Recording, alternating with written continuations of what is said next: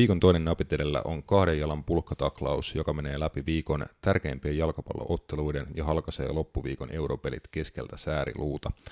Sori tästä vähän brutaalista lähestymistavasta. Munkin pitää tämän päivän jaksossa keskittyä pelaan kovaa, mutta reilusti, sillä just ton edellisen jakson jälkeen mä ryntäsin suhteellisessa väsymys- ja vitutuskombinaatiossa suoraan jalkapallootteluun ja mä olin siellä kyllä niin kuin aivan täysin väärässä, väärässä paikassa.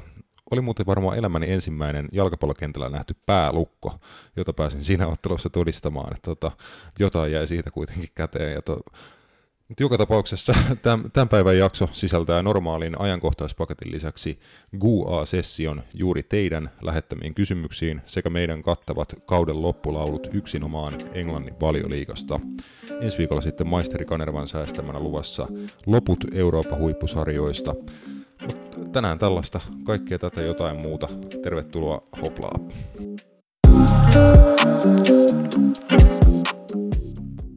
Napitelellä on itsenäinen ja sensuroimaton jalkapallomedia. Asiantunteva, asiaton ja ajankohtainen. Viikoittainen jalkapallopodcast. Terve vaan ja hei hei. Mä olen Rasmus Junila, tämä on Napitelellä podcast ja vieressäni on Robert Bamberg, tervetuloa. Kiitos, olen myös edelleen Robert Bamberg, en Roope. Kyllä. Onko nimenvaihdosprosessi jo sisässä tuo maistraatin päädyssä? Se on ainakin esitelty tota, mun tota, luojille ja keksijöille, kenet kukaan on mut aikaa ja ne alun perin vaan naurutella idealla. Annoit, mutta- annoit palautetta, että olisit nyt niinku vittu vähän miettinyt. Jep. Sam- sama pitää antaa pientä noottia, että mun tokas nimestä puuttuu edelleen se N-kirja sieltä perästä, se on pelkkä Benjamin ilman Benjamin, että se voisi Niin. olla paljon tyylikkäämpi, mutta it is what it is. Mm, se on vähän niin kuin tämmöinen ale, alelaarin tota nimeämisprosessi. Siitä on tota jäänyt pari kirjainta puuttuu, muuten ihan hyvä. Ehkä tai jotain trendikkyyttä silloin joskus, kun mut laitettiin Lam, alulle. lamaa ja lapsia me Joo, ollaan kuitenkin, niin 90-luvulla. Kyllä, juuri näitä. Ei vielä pulla myös sukupolve. mistähän vitusta me puhutaan. Mm. Mutta tota, ei se mitään. Tämän, pä- tämän päiväisiin setteihin kohti, tota, no mä en tiedä mitä, mitä kerrottavaa meillä on tähän, tähän väliin. Mitähän mä oikeasti on kertomassa? Kyllä tuossa ainakin lukee niin kuin ihan tapetilla veikkausliikan. Mm, mä olin, mulla oli Viime, jotain, viime podin jälkeen onko siellä tapahtunut oikeastaan mulla oli jotain, mulla oli jotain muuta mielessä kuin Veikkausliiga, mutta mä palaan siihen, jos mä, jos mä muista. Joo, aloitetaan Veikkausliigasta. Tänään illalla HJKlla on mahdollisuus, no en tiedä nouseeko vielä ihan kär, kärkipaikalle, heillä on pari peliä vähemmän pelattuna kuin sarja edellä olevilla Interillä ja Kupsilla, No mutta tota mä vähän kummaksun, että miten niillä voi niin kuin tässä vaiheessa kautta olla kaksi peliä vähemmän kuin muilla. mm, sehän tasoittuu niin kuin nyt, mutta mä en tiedä mikä matsi siitä sitten jäi välistä jossain vaiheessa, se oli ihan siinä niin kuin alkukaudesta jo.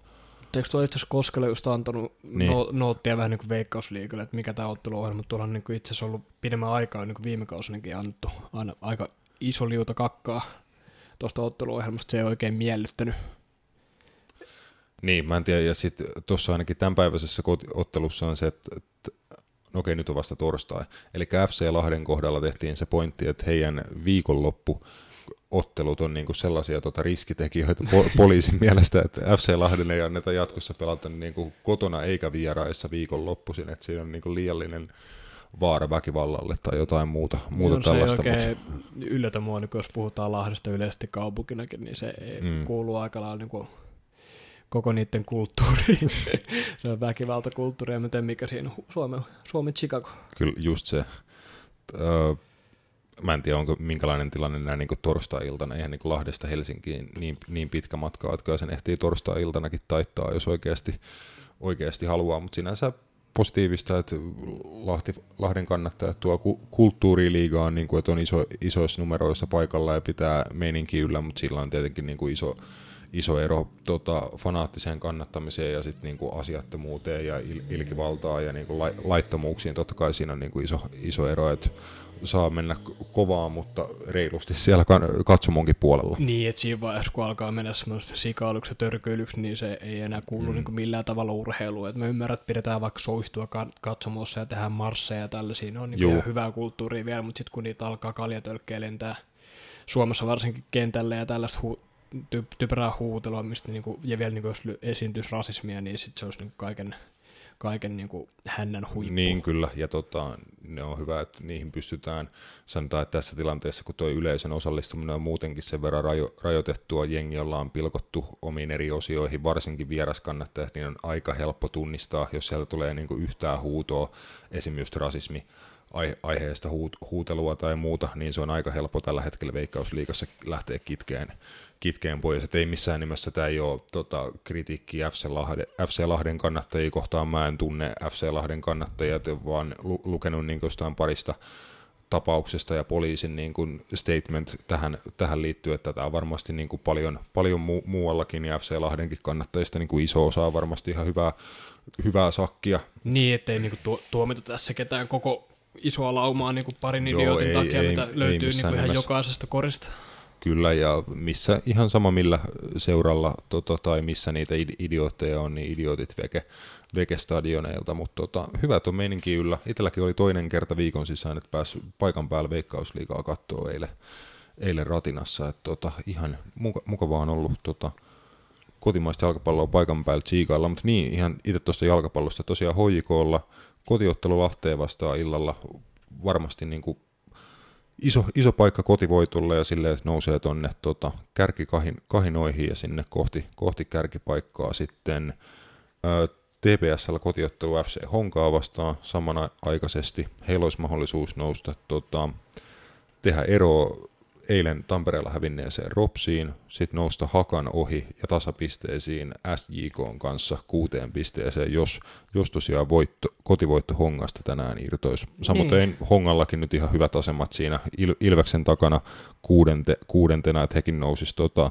uh, Ilveksen ja HIFK on ohi, jos vierasvoitto lähtisi. Niin, no Honka on toinen joukko, joka ei tällä kaudella vielä hävinnyt yhtään otteluun. Viisi mm. tasapeliä kuitenkin siinä, että sinänsä ei ole vielä niin kuin mitään hälyttävää, mutta jos alkaa tulla pelkkiä tasapelejä, niin siinä alkaa pikkuhiljaa näyttää niin kuin suuntakäyrä sinne alempaan keskikastiin, joka joutuu siihen, mikä veikko siihen karsin onkaan, niin. sen championship groupiin.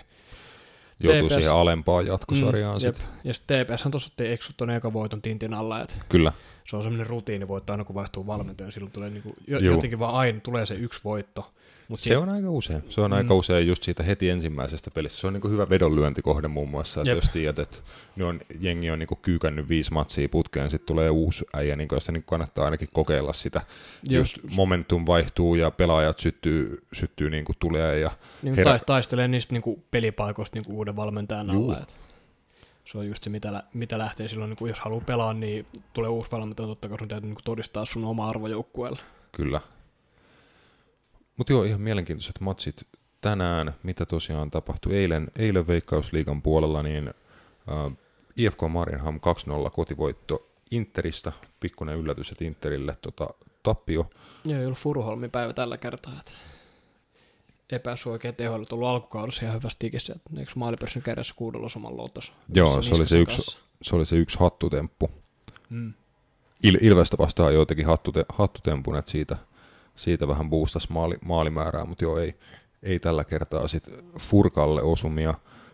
S, SJK tosiaan otti pisteen kupsilta, mutta heillä sitten taas oma, oma voitto Sarakeviakin näyttää aika heikolta. Tasapelejä on nyt, nyt tullut, mutta ainoastaan yksi voitto, yksi voitto toistaiseksi tällä kaudella. SJK kuitenkin niin kuin isolla, isolla budjetilla iso pääva, päävalmentajakiinnitys tuon Honkavaaran mu- muodossa, mikä tuota mestarijoukkue Kupsista tuli, tuli tälle kaudelle. Et satsausta oli tähän kauteen, mutta tietenkin uuden valmentajan aikakauden niin käynnistyminen vähän, vähän ottaa aikaa, mutta katsotaan kausi nyt on vielä, vielä aika alussa ja sanotaan, että kyllä tuossa niin SJKllakin näkee, että pari-kolme voittoa, niin yhtäkkiä ollaan, niin kuin, tilanne on muuttunut aika paljon. Se on tuommoinen dieselmoottoriefekti, että sillä kestää aina hetken uudella valmentajalla saada niin kuin mm. iskostettua ne uudet ideat tuota, pelaajiin, jos on siis uusia ideoita, ellei sitten jatka niin kuin vanhoja ideoita ja yrittää vaan sitä niin kuin korostaa ja parantaa sitä kokonaisuutta, mutta yleensä uusi valmentaja tuo aina uudet ideat ja sitten uudet pelaajat tarpeen tulee, jos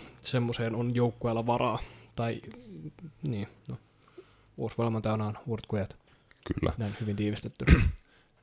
Tosiaan niin kuin oma, oma niin kuin ai-testi tuolta eilisestä ottelusta Ratinassa Ilves Ropsista oli se, että niin kuin nyt Ilves ei onnistunut häviään tai pelaan ta- tasan niin kuin vaikka olisi halunnut. Et siinä oli semmoinen vastustaja tällä kertaa vasta- vastassa, että Ropsi oli niin, niin vaisu, niin väsynyt koko ottelun ajan, että käytännössä ihan, ihan ekalta, ekalta puolelta asti pelin kuva oli se, että Ropsi roikkuu oma, omassa boksissa ja sai semmoisen niin kuin ehkä kaksi-kolme syöttöä kerralla omille, omille ennen kuin pallo monotettiin tota, johonkin kovaa ja korkealle ja Ilves otti sen takaisin ja jatkoi sitten niin kuin myllyt, myllyttämistä, että hyvin, hyvin selkeää hallintaa Ilvekseltä.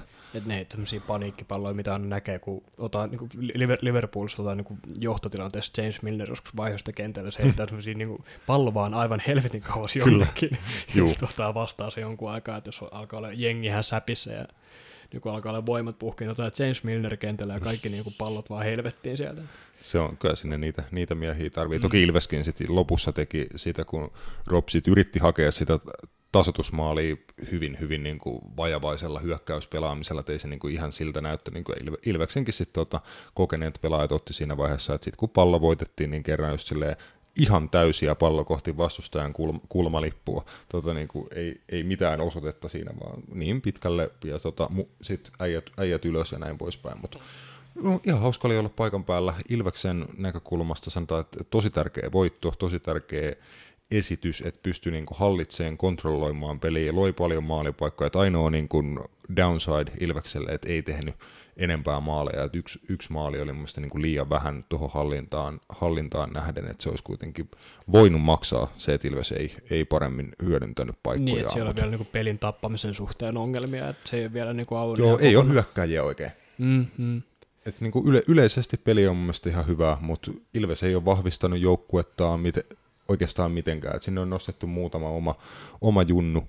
Et, et esim. Naatan Skyttä toista ottelua putkeen, mitä oli molempia, molempia tässä katsomassa, niin avauskokoonpanos 17- vai 18-vuotias pelaaja oli ihan niin kuin Ilveksen parha, parhaimmistoa ja käytännössä niin kuin luo, luovin pelaaja. Joo, muistan kyllä tuon kaverin viime kaudella kävin katsoa jo, jonkun pelin IF, tuota Hifkiä vastaan, vai onko se Helsingin IFK, nyt sanotaan oikein, että ei tuota, tota stadilaiselta turpaa jossain kadulle. Niin. Mutta kuitenkin niin siis tosi, tosi lupaavan oloinen kaveri, että silloinkin taas heittää maalin. Ja oli aika kaun, kaunista tavaraa sekin. Et Joo, 2000, lupaava kaveri on. 2002 syntynyt pe- pelaaja ja tota, tosi kypsä esitys eilen niin kuin suurimman osan peliä. Vähän näkyy, että mm. niin kuin kunto, fysiikka, vähän meinaa pelien lopulla niin kuin, loppuu kesken, että on, joutuu painaan niin, kuin niin kovaa ja kaksinkamppailut esim. vie hänestä sen verran mehuja, että pikkasen oli niin kuin väsynyttä tekemistä loppuun kohti, mutta ei, se on ihan luonnollista, kun pelaa käytännössä niin kuin ensimmäisiä tuota, veikkausliiga-matsejaan ylipäätään niin, koko uralla. siellä taustalla. Että. Kyllä, ja just niin kuin kroppa kehittyy vielä, fysiikka kehittyy paljon, paljon vielä ja niin kuin kokemusta miesten, miesten peleistä tarvii tietenkin mä siihen. käyttää tuolla töissä, että ei mulla vielä kokemusta tarpeeksi, mä en oikeasti jaksa tehdä töitä täällä Kyllä. fyysisellä alalla. Mm, pitää niin kuin build yourself up. Mm. Nimenomaan. Mutta siinä pikkukatsaus tämän viikon veikka, veikkausliigaan. Edetään sitten tota, kohti Eurooppa-liigaa. Tässäkin saadaan pieni veik- veikkausliiga aasinsilta shiten, että entinen HJK-pelaaja, kolumbialainen Alfredo Morelos on Glasgow Rangersista viittä vailla tekemässä siirtoa ranskalaiseen Lilleen ja puhutaan semmoisesta noin 15 miljoonan punnan siirtosummasta, josta tulisi kutakuinkin 2 miljoonaa puntaa HJK tilille, eli 2 miljoonaa puntaa on euroissa sitten vielä jonkin verran enemmän. 2,3 vai jotain Jotain sinne, sinne päin, eli ei ihan tuplat, mutta sanotaan, että puolitoista kertaa HJK on yhden kauden pelaajabudjetti. Mm, ja paljon itse asiassa tuota Veikkausliikan voittaa saa. Onko se mikä, mikä se rahallinen palkinto on? Ei minkäännäköistä käsitystä. Etippa siitä näppäränä poikana se, se vastaus, mutta tota, ei varmasti puhuta niin kuin lähellekään tuollaisista rahoista. Joo, siis voin aika varmasti... Ei, puhutaanko, sa, puhutaanko sadasta tonnista? Niin, että tuossa on niin kuin 20 kertaa se summa, mm. minkä ne voit, niin, mitä varten niin taistelee tämän koko kauden, että ne voittaisi tämän, niin sen pitäisi kyllä olla silleen, että Suomessa olisi mahdollisuus saada tuosta itse pää, pääsarjan voitosta niin kuin vähän enemmän, mutta Sehän on sitten se, mitä siitä saa, on noi tota, europaikat, ja sä mm. pääset pelaamaan niitä europelejä. Niin, jo, niin, jokainen niin, eu... niistä, niin. Aiku, niin, niin, niistähän tuli per peli joku ihan älytön summa. Niistä tulee aika kivasti, kivasti mm. kyllä. Jopa niistä karsinta matseista tulee yllättävän paljon rahaa. Itse asiassa tässä on tuo Veikkausliikan mestari saa Euroopan jalkapalloliitolta UEFAlta 250 000 euroa ja paikan mestariliikan karsintaan. Mm. Etkä käytännössä kymmenenkertaisesti se tulee klubin tilille.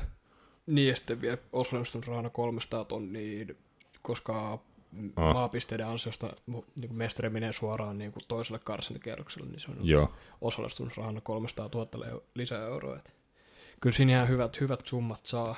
Juu, saa, saa kyllä. Mutta toi on siis tietenkin HJKlta erittäin fiksua pela, pelaajabisnestä, että on tuommoiset pykälät saanut neuvoteltua Morelosin siirtoon. Siitä varmaan tota Riihila, Riihilahden Akilla on ollut jotain osuutta niissä, niissä neuvotteluissa, että on tiennyt siinä vaiheessa, että minkälainen, niin kuin, minkälainen jalo, jalokivi on tota, käsissä. Ja siinä vaiheessa taisi lähteä kesken kautta silloin aik- aikanaan, että oli ties niin kuin mitä myy, ja sillä osas laittaa noi, noi pykälät, ja nyt on tulossa aika iso, iso tilipäivä. Tämä on tämmöinen mm. bis, bisnesmalli, mitä luulen, että olisi olisi niin kuin mahtavaa, että pystyttäisiin enemmänkin hyödyntämään Su- Suomessa, että ulkomaalaispelaajia, joita meillä on, että me saataisiin nuoria ulkomaalaispelaajia, joita voitaisiin myydä sitten vo- voitolla eteenpäin, eikä niin, että me otetaan 28-32-vuotiaita tyyppejä, niin kuin, jotka on vielä hyvän tasoisia pelaajia veikkausliigaa, mutta ei siitä mitään hyötyä, että me otetaan jäähdytteleen ulkomaalaisia Jep. pelaajia, niin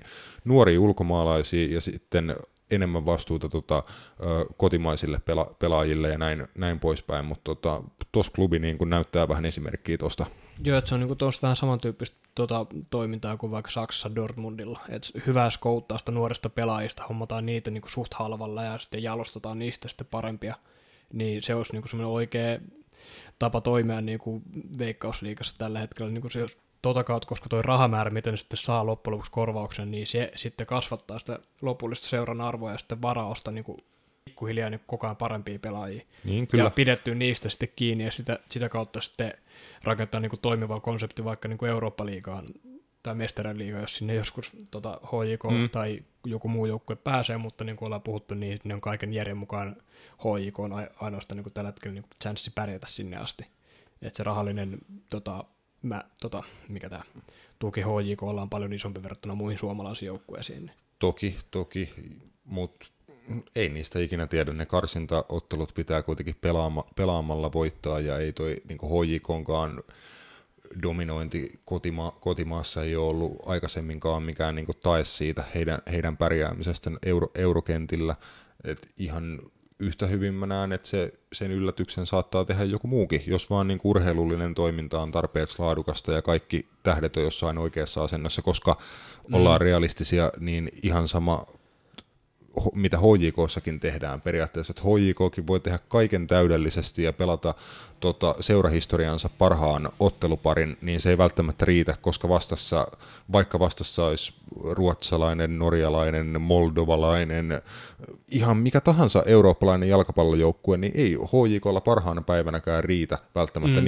niiden keskivertopäivää vastaan se, on niin kuin, se voi olla realismia. Se ei välttämättä ole, ehkä HJK pärjäisi ihan hyvin, ehkä joku muu pärjäisi ihan hyvin, mutta... Se on vaan realismia. Mm. Se olisi kyllä silti hauska kuvitella joku haka, kun pelasi jossain Eurooppa-liigasta tai mestariksi, sieltä tulee joku... Se aika lähellä. Se aikanaan, meikäkin nähnyt haka Liverpool-ottelun mm, paikan päällä aikanaan. Tuommoinen niin tapahtuu uudelleen, että sieltä tulee jotain, sanotaan, ketä siellä Eurooppa-liigassa yleensä pyörii, vaikka tällä, tällä hetkellä vaikka joku Tottenham tulisi mm. pelaamaan Valkeakoskelle jalkapalloa. Niin, kyllä, kyllä. Se olisi hauskana mu- Murinho Valkeakoskella. Mm. Mä en tiedä, miksi ku- kuvittelisin tällaisen skenaarion, mutta... Se olisi varmaan okay. niin kuin pikkukeito, keitoissa sillä että niin helvettiin mun on täytynyt tulla.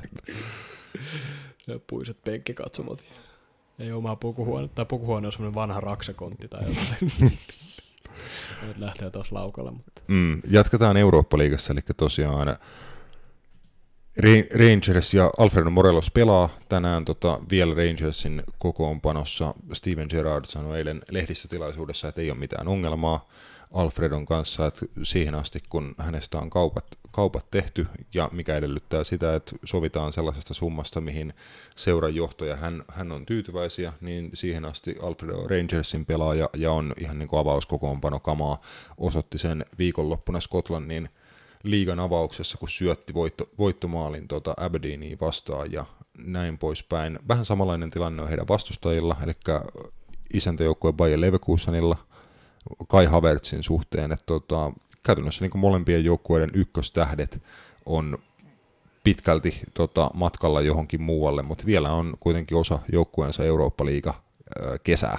Joo, se on ihan kunnioitettava, että kuitenkin näissä omituissa pandemia-aikoina niin ei hylkää seuraa niin kuin jotkut siirtyvät pelaajat on saattanut tehdä, varsinkin tota Timo Werner, mutta siinä on varmaan jotain asioita, mitä me ei tiedetä tarkkaan mm. taustalla, että siellä on aina yksittäisiä syitä, että se ei ole pelkästään siitä, että mä haluan nyt heti pois täältä, vaan siinä on jotain sopimuskommervenkkejä. On, on, on se myös, mä ymmärrän sen, että se on niin kuin tricky situation niin kuin sinä, sinänsä, että kun, kun sulla on pelaaja, että sä tiedät, että se on käytännössä myyty johonkin muualle, niin mm. sun pitää kuitenkin pitää huolta sen arvosta, että ei sul, sillä pelaajalla eikä käytännössä kummallakaan, ei myyvällä eikä ostavalla seuralla, kukaan ei halua sitä, että se pelaaja sitten vaikka loukkaantuu ja se siirto ei tot, toteudukaan, niin siinä on niin, niin isot taloudelliset ja mahdollisesti niin kuin lailliset riskit sun muut, niin kuin sopimustekniset jutut sun muuta, niin ymmärrän sinänsä ihan hyvin urheilullisesta näkökulmasta. Mä pelaajana olisin silleen, että sanoisin agentille ja kaikille mulle, että niin. hei, sopimusneuvottelut seis, ei puhuta sopimuksista, ei tehdä mitään ennen kuin mä oon pelannut mun tämän kauden joukkueen kanssa Eurooppa-liigan tai Mestarien liigan loppuun, että sit voidaan jutella, mutta niin tämä kausi on vielä kesken. Näin mä itse niin pelaajana ajattelisin. Joo, mutta... samaa mieltä, että se on vä- vähän silleen inhaa silleen joukkokaudelle, että joo, hei, mä tota, se on vähän niin kuin sä lähdet baariin kaverten kanssa, sä oot silleen, ennen kuin edes lähdetään mm. baariin, että hei, mä, mä lähdenkin kotiin. en mä tuukkaan mukaan. Niin. Tämä on vähän samalla, samanlainen, tämä on hyvä metafora tuohon kohtaan, mutta kuitenkin. Mut joo, tuossa pelistä, itse pelistä Leverkusen voitti ekan pelin 3-1 joo. vieraissa. Kyllä. Et siinä saa aika sen niin kuin... Joo, Rangersilla on pikkainen vuori kiivettävänä. Joo, mutta... ja varsinkin nyt kun no, aina nostaa esiin tämä yleisöttömyys, niin sehän olisi myös tuommoiselle niin kuin mm. altavastaajalle erittäin tärkeä Rangersilla kanssa niin kuin suhteellisen hyvää kannattajakulttuuria, että nyt Juu. sitä ei juurikaan näy siellä. Joo, Varmasti kyllä. nähdään kadulla jotain Joo, siis... härdellejä, mutta itse, itse peliin ei tietenkään löydy. Siellä olisi ollut mel- melkoinen vierasmatka Glasgow-laisia mm. aivan, aivan varmasti. Tota tässä kun on niin kuin näinkin, näinkin pitkällä euro, eurokilpailussa, niin olisi ollut iso juttu heille. Steven Gerrard sanoi, että, että nyt on, häneltä itse asiassa kysyttiin juuri just tästä, että mitä mieltä olet, että yleisö puuttuu, ja nimenomaan Rangersin tota, tosi kova, kova kannatus, että heillä ei ole sitä nyt tukenaan, niin sanoi, että totta kai äh, mieluummin pelaisi täydellä, täydellä stadionilla ja näin, näin poispäin, mutta tota, sanoi, että niin kuin harjoitusottelut, mitä he on pelannut, ja tuo kauden ensimmäinen ottelu Skotlannissa, että ne on pelattu kaikki tosiaan tyhjille katsomoille, ja sanoi, että he on esiintynyt tosi hyvin, että on ollut tyytyväinen niin kuin joukkueen, joukkueen peliesityksiin, ja siitä kautta niin kuin lähtee, että he lähtee ennakkoluulottomasti Leverkuseniin vastaan, he lähtee hakemaan ottelun ensimmäistä maalia ja he lähtee painaan päälle, että mitään, mitään hävittävää ei ole. Ja Leverkusenilla niin kuin tota, viime jaksossa just puhuttiin, että on näitä mestarien liigapuolella, että osa joukkueesta on aika kauan ollut jo pelaamatta. Mm, mm. Että he pelasivat Saksan kapin finaalin. 4.7. Niin. Että siitä on tuota, rontti kuukausi nyt a- aikaa. Rangers just on käynnistelemässä kauttaan. Et ja vielä ihan niin suht, suht vakuuttaa, että tässä katsoin just tota, miten on mennyt harkkapelit, niin neljä harkkapeliä, kymmenen tehtyä maali, nolla päästettyä. Pela- mm. Ja sitten vielä eka, kauden eka peli Aberdeeniin vastaan 0-1 vuotta. Tässä on niin viisi peliä pelattu ja maali on pysynyt tyhjänä, että siinä on niin niin hyvä valmistautuminen ollut tuohon niin tulevaan peliin, mutta kuten sanottu, niin vuori, vuori on suhteellisen iso kiivettäväksi. On, eikä... Mutta se just, että maali kerralla, jos on saa alkuun sen yhden maalin, niin sitten ajatellaan vaan, että hei nyt vielä toinen. Mutta sitten karu fakta on se, että ne tarvii vähintään kolme. Että se on aika, niin. aika, aika iso, Et ison työn alla kyllä, että vähintään kolme ja kolme yksi tuloksella jatkoajalla. Et siis mä, mä jotenkin, jos, jos pitäisi lähteä veikkaa... Ilman Glenn Kamaraa. Ilman Glenn Kamaraa. Joo, keltaista kortit ei pelaa. Out. Se on kyllä menetys Rangersille. Jep. Tietenkin. Siellä oli pari jotain uutta hankintaa. Pitikö katsoa mulle, ketä ne on? Sun täytyy vaan puhua lämpimiksi Niin, mun täytyy, mun täytyy puhua jotain, jotain tässä välissä. Mutta sanotaan, että niin pelillisesti kyllä näen, että Rangers on niin kuin ihan yllätysva- yllätysvalmis jengi, että on pystynyt aika iso, isoihinkin tuloksiin tuo Eurooppa-liigan pu- puolella vi- vierasotteluissa, muun muassa niin kuin Por- Portugalissa kävi alkulohkossa ja haki sieltä hyviä, hyviä tuloksia.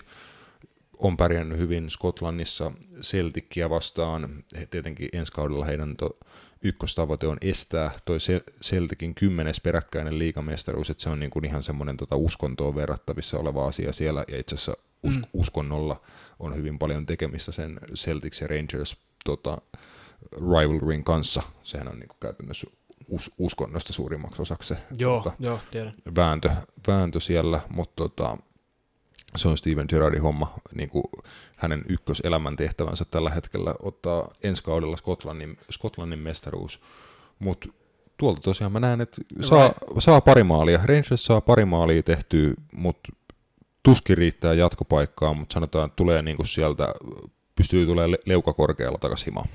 Joo, no se on se, mitä lähdetään totta kai hakemaan, että mut jatkopaikkaa totta kai ensin, mutta kunhan niinku ei myy itseään halvalla. Mm. Mutta siis noista pelaajista, ketä sinne on saapunut, niin Liverpoolista ainakin Ryan Kent. Minkälainen mies, onko sulla mitään muista? Siis lait, laituri, ja sehän Joo. nyt niin kuin pari kautta oli jo lainalla to, nyt ollut Rangersissa, että se just teki tuon viikonloppuna sen voit, voittomaali Aberdeeniin vastaan, onko tämä nyt niin kuin kolmas kausi, mikä hänellä lähtee Rangersissa, että nyt niin kuin, siirrosta tehtiin ilmeisesti pysyvä, Joo, pysyvä siis tai jotain. Liverpool on jopa yllättävää niin bisnes, että on sille, että kukaan ei juurikaan tiedä, koko toi on silti niin 7,2 miljoonaa. Juu, Liverpool on tehnyt tosi hyvin noita myyntejä, nimenomaan niin kuin vähän näitä tuntemattomampien pelaajien myyntejä. Mutta tota, Gerard mainitsi, että niinku kaksi uutta kaveria sai sisään tässä niinku ihan, ihan hiljattain. Philip Ol... Helander taitaa olla toinen seriaalista Bolognasta siirtynyt. Joo. Ja George Edmundson, juurikaan itsellään hirveätä kärryä. Oldhamista. Joo. Joo. Oi, League 2, Oldham Athletic. Sitten siellä on, onko muuten Haatsin poika? Janis hmm? Haatsi. Vaikea, vaikea sanoa, en tiedä, voi saattaa jopa. Onko tietää, Haatsi on legendaarinen pelaaja. Että... Saattaa olla, mutta joo, sanoi, että oli tyytyväinen, että oli niinku julkisestikin sanonut, että he joukkueen, niinku tota, oliko noin hyökkääjiä? Joo, en tiedä. en, en, en otiko, se pois? Sanoi, että, niin kuin, että hän oli itse sanonut julkisesti moneen kertaan, että joukkue on pikkasen tota, kevyt sillä osastolla, että vahvistuksia tarvittiin ja on tyytyväinen, että niitä, niitä sitten sai ja pääsee tekemään duunia, duunia näiden uusien kavereiden kanssa, että varmasti pystyy joukkuetta, joukkuetta parantamaan. Joo, tai siis nuo äskeiset kaverit, ketä nimettiin, oli Joo. siis tuota, toppareita, ja sen lisäksi tämä näkyy, en tiedä minä aikana nämä on tullut, ja en kehtaa lähteä heittämään varmuudella, mutta kyllä se pari... Niinku, Eikö sulla ole aikajärjestyksessä siinä? On aikajärjestyksessä, mutta ei niinku, tiedätkö, ne niinku, tarkkaa päivämäärää. niin, niin, nämä on niinku häm, niinku, hämmentävästi. Joo, no. eikä ihan niitä niinku seuraa Skotlannin liikaa niin tarkalla silmällä. Että. Kyllä. No, paskoahan me tässä lähinnä puhutaan. Se on tota, tarkoitus. Kyllä. Sitten muuten Eurooppa-liigasta men... No otetaan e- eka vaikka Inter. Inter var, varmisti tosiaan paikan puoliväli erissä ja saa siellä siellä vastaan tosiaan ton Leverkusen Rangers otteluparin voittajan. Siitä ihan kova, kova pari. Kova pari tulossa sitten puolivälierien puolella. Manchester United varmisti kanssa jatkopaikkaansa 2-1 kotivoitolla itävaltalaisesta Lask Lintsistä. Siellä Vaikea vastustaa, vaikea vastustaa. Kyllä, oli, oli paha, set, paha setti, että 5-0 johdossa ja tota, ne oli hävinnyt jotain Slovakian kakkosdivarijengejä vastaan, ne ovat har, harkkamatsinsa se vastustaja, että No oli Manun kokoonpanokin, oli vähän mä, semmoinen, että... Mä tota... ihan vähän, kun mä katsoin tätä, mutta sitten mä tajusin, että nehän voitti ekan pelin 5-0. Niin... Siis mun kaveri lähti keuliin, että niinku var, varma Manun kahden maalin voitto. Sitten katsoin sitä kokoonpanoa, ja sillä, että kyllä se niinku vähän pitäisi olla huolissasi tästä. tästä mutta... Sitten tuli vielä Lask teki ekan mm. maalin tuossa pelissä, katsoin sitä peliä tuossa. Manu onnistui kuitenkin kääntää siihen tota, teho, tehomies J. Lings Oh, kaksi maalia, kaksi peliä. Tekee maaleja tärkeisiä hetkiä. Maaliputkessa aivan il- ilmiliekeissä Joo, oleva kat- Jesse Lingard. Katon tuota peliä. Mä en tiedä miksi, mutta mä katon tuota peliä saunassa puhelimelta. Totta, Manu Lask-peli, missä ei niinku mitään panosta periaatteessa tuon ekan pelin takia, mutta silti katoin. Se oli ihan, ihan hyvää meininkiä, mutta just jo tuota katsoa tuon avauskokoonpanoa, niin mulla tuli oikeasti sellainen pieni oksennusreflekti silleen, että mä en halusi välttämättä edes katsoa. Sitten mulla heräsi sellainen mielenkiinto, että mä haluan kyllä nähdä, että miten noi pelaa. Että ei sitten loppujen lopuksi ollut mitään kaunista katsottavaa. Mm. Tilastojenkin valossa Lask hallitsi tuota peliä niin kuin niin kuin laukauksia ja kaikkea muuta, niin se oli just mm. semmoinen peli, että sä oot voittanut eka 5-0, sitten mennään kentällä vähän hölkkäämään. Suurella, suurella motilla. Jep.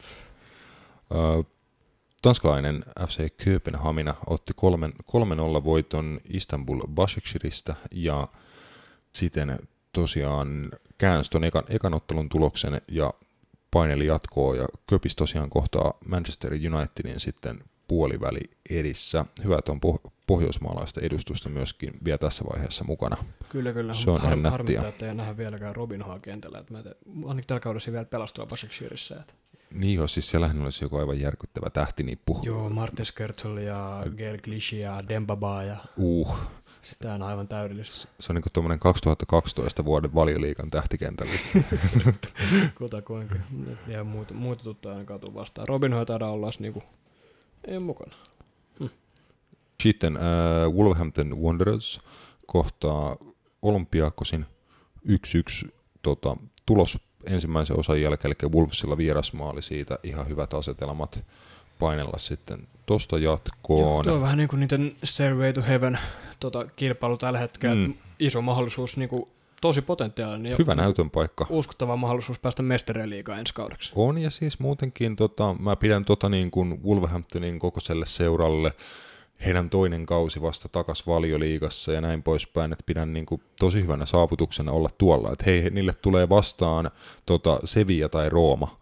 Mieti niin kuin minkä kokoisia seuroja verrattuna Wolverhamptoniin. Mm, mm. Et sinänsä siistiä, että he on niinku tuommoisissa kekkereissä mukana ja todennäköisesti he pystyy olemaan enemmänkin kuin mukana siellä. Et mä luulen, että Sevillalle ja Roomalle Wolves ihan hyvin pärjää. Kakso, äh, niin ei ole kaksosasta ottelua, eli Varsinkin kun se on Niin. niin. Niin, niin epätyypillinen brittiläinen joukkue, että ne ei pelaa semmoista niin brittiläistä jalkapalloa niinkään, ihan vaan sen takia, että heillä on Nuno Esposito valmentajana. luuletko sä, että Wolvesille sopii yksosainen paremmin kuin kaksosainen? Vähän veikkaat yksi osan. Niin, että niinku one off, että ne painaa täy, täysillä ja hakee yllätyksen niinku siinä yhdessä osassa. Mm. Mm, se voi olla. Se voi olla. Mä jotenkin näen, että Wolves on myös sen verran niin kuin fiksu ja taktisesti kypsä joukkue, että he pystyy niin tekemään niin hyvällä vastahyökkäyspelaamisella ja tiiviillä puolustuksella heidän 3-4-3 tai tota 5-3-2, mikä ikinä se heidän muoto, muoto onkaan, niin että he olisi aika, aika paha joukkue niin kuin noissa pidemmänkin kaavan, kaavan matseissa. Mutta tota, Jos mun, mun mielestä niillä on niinku suhteessa, että jos nyt on seuraavan pelin voitto, tai jos ne menee tuosta jatkoon ja tiputtaa Sevillan tai Rooman, niin sitten tulee Manu, mitä luultavimmin Manu vastaan. Oletetaan, että tulee Manu vastaan, että ne tiputtaa Köpiksen. mm, Niin mun mielestä siinä on niinku hy- hyvä tie finaaliin siinä kohtaa, koska Manu vastaan Wolves on niinku mulkaatyskuppi niinku tällä hetkellä silti Wolvesille, vaikka Bruno Fernandes on tullut pelaamaan. Wolves, Manu on voittanut tällä kaudella Wolvesin jo kerran vai jopa parikin mun mielestä kapin ja liigan, liigan puolella. Se on vähän semmoinen, koska mä pidän edelleenkin Manchester Unitedia niin kuin pelillisesti suhte, suhteellisena tota, ripulikasana, niin kuin suuri, suurimma, suurimmaksi osaksi ajasta kuitenkin, vaikka niin kun asiat on parantunut ja löytynyt hyviä pelaajia oikeisiin rooleihin sun muuta, mutta asetelma on kuitenkin se, että mä luulen, että United antaisi Wolvesille niin pelin hallinnan, ja se ei ole semmoinen asia, mitä Wolveskaan haluaa, niin se kuitenkin ehkä pelaisi vähän Unitedin pussiin, mä luulen, No, jollain ne- tasolla, mutta ei siis siinä kyllä, Tällä kaudella ne kohtasi siis neljä kertaa ja kolme kertaa tasan ja yhden kerran Manu voitti. ah okei, okay, joo. Et ne on tällaisia aika suht tasaisia jyyrintöjä. Mm. Vähän semmoiset tois, toisensa niin poissulkevat joukkueet, vähän samantyyppiset vahvuudet No, mm. molemmilla. Aika hyvin pysyy alakerta suhteellisen ti- tiiviinä, niin kuin suhteellisen Joo, nimenomaan. joo, suhteellisen. Mutta tota, niin. Mut se olisi mielenkiinto- mielenkiintoinen välierä joka tapauksessa. Sitten Shakhtar Donetsk varmistanut myöskin puolivälieräpaikan vastaan tulee Frankfurt ja Basel. kyllä se, se Luultavasti Basel, ellei Frankfurt tee ihmeitä. Mutta. siellä on tilanne Baselin 3-0 johto ekan osan jälkeen Jepsistä. Joo, Euro- Eurooppa-liiga oli pitkälti siinä. Öö, jos ette tykkää Englannin valioliigasta, niin painokaa tässä vaiheessa vittuun linjoilta. Me tota, omistetaan loppu, loppujakso Englannin valioliigalle ja sitten ensi viikolla otetaan öö, Saksa, Saksa, Italia ja Espanja.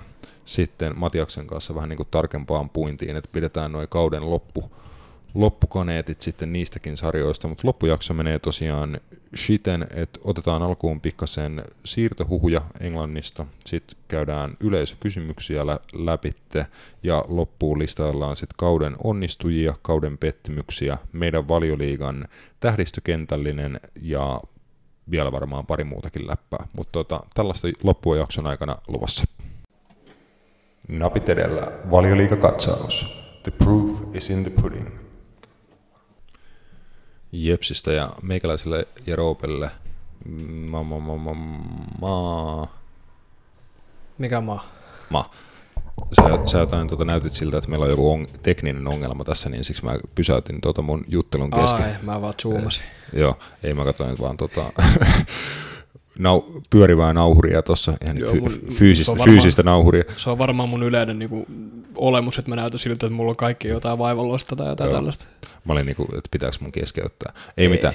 Ää, meille mieluisaa puuhaa päästään loppujaksoon tykittään tästä valio, valioliikakaudesta. Aloitellaan ensin tuolta niinku siirtohuhujen parista. Niin kuin tuossa viime, viime jaksossa tuli todettua, oliko se viime jaksossa ehkä ihan sama, että puhuttiin noista niin putoajamarkkinoista, eli pudonneista joukkueista ja sieltä sitten tota, hyviäkin, mahdollisesti hyviäkin pelaajia tulee olemaan saatav- saatavilla, jos ei he ei todennäköisesti uraansa championshipissa jatka, niin siinä on aika hyvät, hyvät markkinat, mahdollisesti ihan valioliiga huippuseuroille, niin kuin Liverpool esimerkiksi viime kausina näyttänyt, näyttänyt tosiaan An- Andy Robertsonin, Jerdan Shakirin ja Gini Wijnaldumin hankinnoissa mu- muun muassa, niin tota, saattaa löytyä aika huippu, huippujätkiäkin pudonneista jengeistä, ja jälleen ollaan niin kuin samalla strategialla mahdollisesti liikenteessä. No se on vähän tommonen, kun tulee veronpalautukset ja ale, alella Ari pääsee katsoa vähän niin kuin hyviä tuotteita, niin mm. se on vähän semmoinen tilanne, että sieltä löytyy vähän pienennetyillä hinnoilla. Puna, Se- punalapputuotteita. Joo, no iltakympin lihapaketteja ja lohipaketteja ja sun muita, niitä ei kyllä koskaan itse pääse naaraamaan, kun siellä on aina jotkut monnit oottamassa niitä.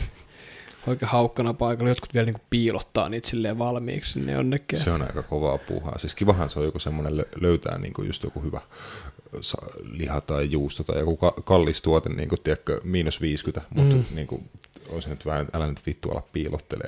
että onko sulla niin jotain tekemistä sun elämässä? Toi hamstraamista. Mutta joo, siis Jamal Lewis varsinkin, että nuori potentiaalinen kaveri, 22-vuotias, pelasi, joku, pelasi melkein täyden kauden tällä kaudella. 28 esiintymistä tuota, Mm. vali- valioliigassa. Northern Ireland Northern Ireland. kaveri, että Ja, Tuli vähän Peak Blinders mieleen, vähän tietysti minä katsoin suusta. Mutta joo, siis joo, hy- hyvä, hyvä tota rotaatiokaveri varmaan sitä Andy Robertsonille, että hmm. en missään nimessä kor- korvaamaan olla ho- ho- hommaamassa, mutta niinku laajuutta sinne, että, ei James Milner voi ikuisesti pelata joka ikistä roolia Liverpoolissa. Että. Ei kyllä, että tuo niin vasemman, vasemman laitapakin puute on ehkä niin kuin isoimpi, isoimpia aukkoja Liverpoolin joukkueessa, että se Andy Robertsonin varamiestä ei oikein ole, ja kaikki noin niin sit soveltavat ratkaisut, just James Milner tai Joe Gomez vasempana puolustajana tai niin kuin mikään niistä, se Liverpoolin peli menettää niin paljon elementtejä, että todennäköisesti tulee yksi tämän kesän hankinnoista oleen toi vas, vasen vara pakki niin sanotusti. Ja Mut tota, osuu aika hyvin niinku ikähaarukkaa vielä. Mm, Robertson 22-vuotias. on 26-vuotias. Kun ne kuvitellaan, että se pelaa joku viisi vuotta tuolla pelipaikalla huipulla, koska tuolla tarvii sitten oikeasti olla niitä jalkoja, varsinkin tuossa pelityylissä, että ei se, enää niinku, ei se pelaa tuolla miksikään 35-vuotiaaksi left, left backiin, en Niin. niin. uskoisi. Ja sanotaan, että niin kuin seuraavan pari, kolmekin vuotta voi olla silleen, että mä jotenkin, en tiedä ja toivotaan, että ei, mutta jotenkin veikkaan, että Robertsonin niin kuin pelityyli on sen verran raastava ja repivä, että mm. siellä voi jossain vaiheessa ura alkaa loukkaantumisia tuleen, koska se on niin kuin, Se on selvinnyt kyllä aika vähällä. Oi, ja se on niin kuin vähän fysiikan lakeja uhmaavaa se tapa, niin kuin millä, se, millä se paahtaa välillä Jep. just niitä niin kuin 110 lasissa juoksuja ottelun niin kuin lisäaja, lisäajalla ja muuta. Ja tuntuu, että se, niin kuin, että se ei edes tunne varmaan sen jalkoja ottelun aikana, että sillä on päässä vaan semmoinen ylimääräinen moottori, että jos se päättää, että nyt mä haluan juosta 100 metriä putkeen, niin se tekee se. Se on vaan, että sä katot eteenpäin, että sä katot sun jalkoja, sä et mm. ajattelekaan niin, että mä tiedän, tuo tunne on vähän semmoinen samanlainen, mitä mulla oli joskus, kun jos jotain yläasteen kuuppereita ja halusit olla paras. En mä tuntenut mun jalkoja enää sen viimeisen minuutin aikana, mä vaan menin niin kovaa, kun mä vaan pystyin, ja sitten lopetin Juu. heti, kun kuului vihellys. Kyllä. Et se on kutakuinkin semmoista niin täyttä juoksua on se 90 Niin. minuuttia. Et mä katson koko ajan pointti tässä, mutta niin kuin oli sanomassa, että jos Robo painaa tota tahtia seuraavan pari-kolme kautta ja Jamal Lewis vaikka sit niin kuin siinä hänen understudinaan saa sen 15-20 ottelua per kausi, mahdollisesti enemmänkin, jos äh, Robertsonille tulee loukkaantumisia tai muuta, niin sitten niin kol- kolmen vuoden päästä suurin piirtein voi olla tilanne sitten, että hän on kehittynyt sen verran jo pelaajana, että pystyy niin oikeasti haastamaan siitä mm, Ja on siinä kohtaa niin prime, omassa primissaan 25-vuotiaan, mm. 26-vuotiaan, niin et Siinä vois... on niin suhteellisen fiksu hankita just tä, tä, tästä kantilta katsottuna. Että... Niin, että pelaajan kannaltahan toi on pieni riski siinä, että niinku hänelle on varmasti niinku taattu pelipaikka Norwichissa avauskokoonpanossa. Siinä on tietenkin se riski, että jos Norwich ei nouse heti ensi kauden jälkeen tota, championshipista takaisin, niin sitten hänen arvo ja kiinnostavuus esim. valioliikaseurojen silmissä on dipannut aika huomattavasti. Mm, totta. Et nyt hän on niinku hyvässä ikkunassa, ja jos hallitseva tota, Englannin mestari tulee sanoa, että hei, Jurgen Klopp haluaa, että sä tuut tota, tänne, kehityt pelaajana, saat mahdollisuuksia pikkuhiljaa, tuu kehittyyn, tuu näyttää mikä oot miehiäs, ja sitten parin kolmen vuoden sisään on niinku polku, polku sit auki, niin ilmeisesti kaveri itse ainakin on niin kiinnostunut tästä muuvista. Joo, tällä hetkellä varmaan, niin kuin, ja ketä tahansa on varsinkin nuoria kaverit kutsuu, niin ne lähtee silti sinne, vaikka tiedossa olisi se, että sä et saa peliaikaa, mutta sä pääst niin kuin miksi nyt Kloppi voi kutsua niin semmoista houkuttelevimpia ma- managereita, mitä pelaajan näkökulmasta mm. niin varmaan voi olla, jos tykkää niin semmoista niin pelaajaystävällistä kaverista, joka niin kuin on, niinku, on niinku paikalla, kun sä tarvit niinku asioita. Jotenkin huokuu Kloppista, se on tosi pelaajaystävällä, että se ei ole mikään Antoni Kontte, joka kieltää sulta seksiä. Ja... ei siis se, että jos Klopp haluaa sut, niin mm. sitten se haluaa nimenomaan niinku sut. Se on monen niin kuin eri pelaajan kanssa Liverpoolissa nä- näkynyt, että ei ne pelaajat muualla välttämättä pärjäisi tai olisi niin kuin pystynyt käymään läpi semmoista kasvutarinaa, mitä he on Kloppin Liverpoolissa pystynyt.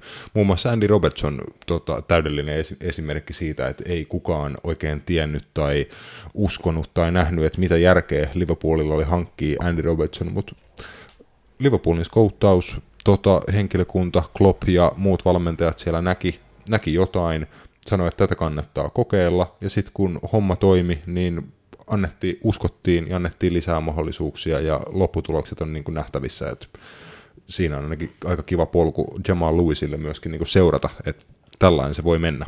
Niin, että sekin on varmaan niin kuin huomannut, että niin kuin Robertson on ennen niin kuin Kloppin aikaa ei ollut mikään ison statuksen pelaaja, se on vain niin kasvanut siihen ja kehittynyt siihen niin Siis vittu, sehän oli penkillä Alberto Morenon takana ekan, ekan puoli vuotta ihan vaan sen takia, että piti niin kuin sopeutua seuraa ja uuteen pelityyliin mm. ja tota, muutamia asioita niin kuin parantaa aika paljonkin. Et se joutuu odottaa niin kuin lähemmäs puoli vuotta, koska Moreno oli aika hyvä. Joo, Moreno oli niin kuin, mm. ehkä se oli just, että kun hänkin sai kilpailija, niin se joutui vähän nostamaan tasoonsa, että sitten kun tuli Morenolle loukkaantuminen, niin sitten tota, Robertson, niin kuin, hän oli itse kulma päättänyt, että niin kuin sit kun hän saa paikan, niin se on siinä, että hän ei sitten enää, enää sitä anna takaisin, mm. eikä, eikä ole kyllä antanut, antanut, eikä varmaan antamassakaan. This the moment. Mm. Mutta tota, Liverpool haluaisi tehdä bisnestä kutakuinkin 10 miljoonan punnan vosta mm, Norwich haluaa 20 miljoonaa, tai sitten ke- niin. vähän niin kuin keikutella sen dealin kanssa, Kyllä. Rucci. Kyllä, eli niin kuin tässä on mahdollinen niin kuin player plus cash diili ole, olemassa, eli tuota Norwich on ilmeisesti kiinnostunut Liverpoolin vasemmasta laitapuolustajasta Jasser Larucista, vaikka ranskalainen pelaaja, niin hän on ollut niin kauan Englannissa ja Liverpoolissa, että hän myös lasketaan näihin homegrown pelaajiin, eli okay. siinä olisi myös se etu, Norwichille, että he saisi niin homegrown pelaajan toisen, toisen tilalle. Eikö mikä on... Algeria, Algeriassa syntynyt kaveri muistaakseni? Joo, Joo mutta taitaa olla Ranskan passi, sikäli mikäli. Okei, okay, mutta silti Englanti homegrown. niin, niin. Kova. Mutta siis se on ollut niin, kuin niin, nuor, niin nuoresta niin, niin, eihän niin. se kansalaisuutta tarkoita, vaan ei, se on ei. se, että olet ollut akatemiassa jonkun tietyn ikäisestä asti mm. ja näin, näin poispäin. Mutta tota, Joo, siis siinä on lupaava nuori 19-vuotias pelaaja. Hän on enemmän niin kuin laitahyökkääjä, josta Liverpoolissa tehtiin sitten vasen laitapuolustaja, koska laiturin paikoille oli vähän enemmän kilpailua sun, sun muuta. Sen, joo. Niin, vähän niin kuin enemmän, enemmän sit sen tyylinen. Tosi raaka, ei ole vielä kauheasti kokemusta miesten peleistä, mutta jotain potentiaalia kaverissa on, että mitä on niin kuin muutaman kerran nähnyt Liverpoolin ykkösjoukkueessa, niin aika ennakkoluulottomasti ja niin kuin fyysisesti tosi vakuuttava, törkeen nopea, vahva ja niin kuin pahtaa aika, aikamoisella tota vauhdilla kentällä. Et ei varmasti huono pelaaja Norwichille, ja Liverpool varmaan, niin kuin Liverpool on jo ilmoittanut, että Larucci on tänä kesänä katsoa, saatavilla. Katso minkä näköinen kau... Aa, se on toi, joo. Se on Rastafari-tukka. Kyllä. Joo, joo, nyt mä, mä muistan, mä katsoin siis joku, jota nyt FA-kappeleja, mä otin vielä asuntolla silloin. Joo, se taisi niissä liiga, liigakappi mm. ja FA-kappeleissä esiintyä parissa. No, kyllä mä ainakin jostain, jostain tuon nimi oli jäänyt mieleen ihan vaan mm. että se oli suhteellisen potentiaalisen oloinen kaveri, että se oli nopea, on. nopea se oli. Siis todella, todella, todella nopea, nopea shalli. Että jos tosiaan Norwich on hänestä kiinnostunut, niin voi olla, että siitä on, on myös sitten tämän diilin tekemisessä apua. Joo, sitten tässä on niin kiinnostus vielä tuota Leedsia ja Brentfordin suuntaan, mutta jos to, jompaa kun mä nyt haluan siirtyä, niin varmaan ehkä jopa Leedsiin mieluummin, että niin. pääsisi pelaamaan sitten valioliigaa, että jos on pelaajan näkökulmasta, saisi valita niin kuin Leeds, Brentford vai Norwich, niin kyllä tätkä Leeds on sitten varmaan se kaikista houkuttelevin vaihtoehto. Kyllä. Kaiken järjen mukaan. Muuten noista putoajamarkkinoista, että se tosiaan Nathan Akeen siirto Bournemouthista Manchester Cityin niin virallisesti vahvistui. Aika niin kuin kertoo vähän jotain Cityn niin kuin operointi tuota, luokasta, että minkä näköinen homma, homma Cityssä. Että kaverin niin kuin release clause oli 40 miljoonaa. Mm niin City maksoi ihan huvikseen 41 miljoonaa siitä. Muistatko silloin aikanaan, kun tota Arsenal nola sitten sillä, että nyt Luis Suorisilla oli 40 miljoonan tota, release clause, ja ne tarjosi 40 miljoonaa ja yhden punnan. niin City varmaan ajattelee, että, niinku, että ne ei kehtaa samaa juttua, että laitetaan nyt niinku ihan hyvän maun mukaan niinku miljoona ekstraa. Että, tota, Joo, on varaa laittaa. Niin. Se, niinku, se miljoona varmaan on teko lojunut jossain siellä soh, tota, Sheikh Mansurin sohvan takana toimistolla. niin kuin, että se on kaivannut sen sieltä tyynyä ja paljon sitä, ai vittu, että tässä oli nipussa mipahet. Jep, kutakuinkin, että ne on tämmöisiä karkkirahoja, mitä nyt onkaan. Ja tajuttomia rahamääriä kuitenkin. Se, se vähän niin kuin sama homma, kun sä löytää sitten eikä 20 senttiä sohvan välistä. Niin Jep. En mä tuu siitä iloiseksi, mutta toi, ei toikin ole vaan sen mipa niin. Kyllä. No biggie. Sitten muuten putoja markkinoilta Ismaila Saaria, Sa- Sadio Maneen pi- tota, pikkuveljeksi tituleerattua seppää Watfordista myöskin Liverpool mahdollisesti havi- havittelee, näin on raportoitu englantilaislehdissä. Siitä ei, ei sitä ei tarvitse sen enempää jutella enää. Oliko meillä muita siirtojuttuja? Tuleeko sulla mieleen? Vi- Villian tuli nyt tästä lähtö. Villian? Huhu, huhu, huhut on vahva. Huhu, huhu, huhu. huhu.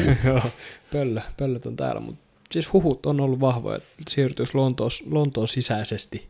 Mm, että Arsenal olisi niin kuin tässä kisassa etulyöntiasemassa. Tarjomasta kolmen vuoden diiliä, mitä Chelsea nyt ei halua antaa. Tuo kahden vuoden diilin tarjoaminenkin on Chelsealle poikkeuksellista.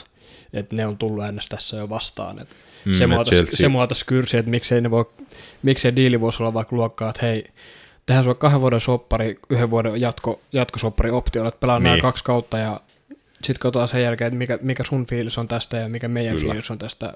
Ja luultavasti siitä vielä syntyy se kolmas, kolmannen vuoden jatko-optio, mutta se on, se, se on jänne ja se on, peliaika on varmasti mm. suurin, suurin. Ja mä luulen, tässä. että hänen niin kuin, oma tahtotila, mä luulen, että peliaika ja rooli, että hän on Chelseassa ihan tyytyväinen siihen, mutta niin kuin oma, hänen oma tahtotila todennäköisesti on, että haluaa tehdä uransa niin kuin vikan ison soppari, että haluaa, mm. haluaa sen kolmen vuoden sopimuksen palkka varmaan yli 200 000 puntaa viikossa suurin piirtein. Ilmeisesti tota Barcelona ja David Beckhamin Inter Miami olisi tarjoamassa kovempaa palkkaa, mitä Arsenal. Mutta sitten taas Arsenal on etulyöntiasemassa sen siitä syystä, että tarjoaa sitä kol- kolme vuotista, ja sitä ei ole kai kukaan muu vielä niin, niin, niin tehnyt. Että oli... suurimmissa sarjoissa maailmassa, niin se on totta kai aina kivempi varmaan pelata vielä täällä, ja sitten lähteä sen jälkeen vasta MLS. Se on mm. lähteä MLS vielä tuommoisena nimenä vaikka 38-vuotiaana potkimaan. Että.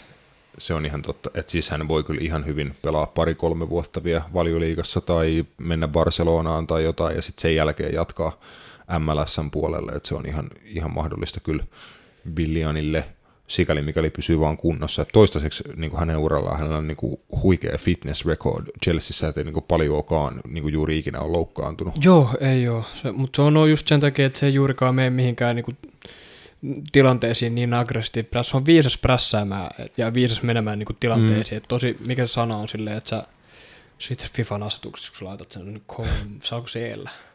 Joku semmoinen, että sä niinku conservative mm. pressing.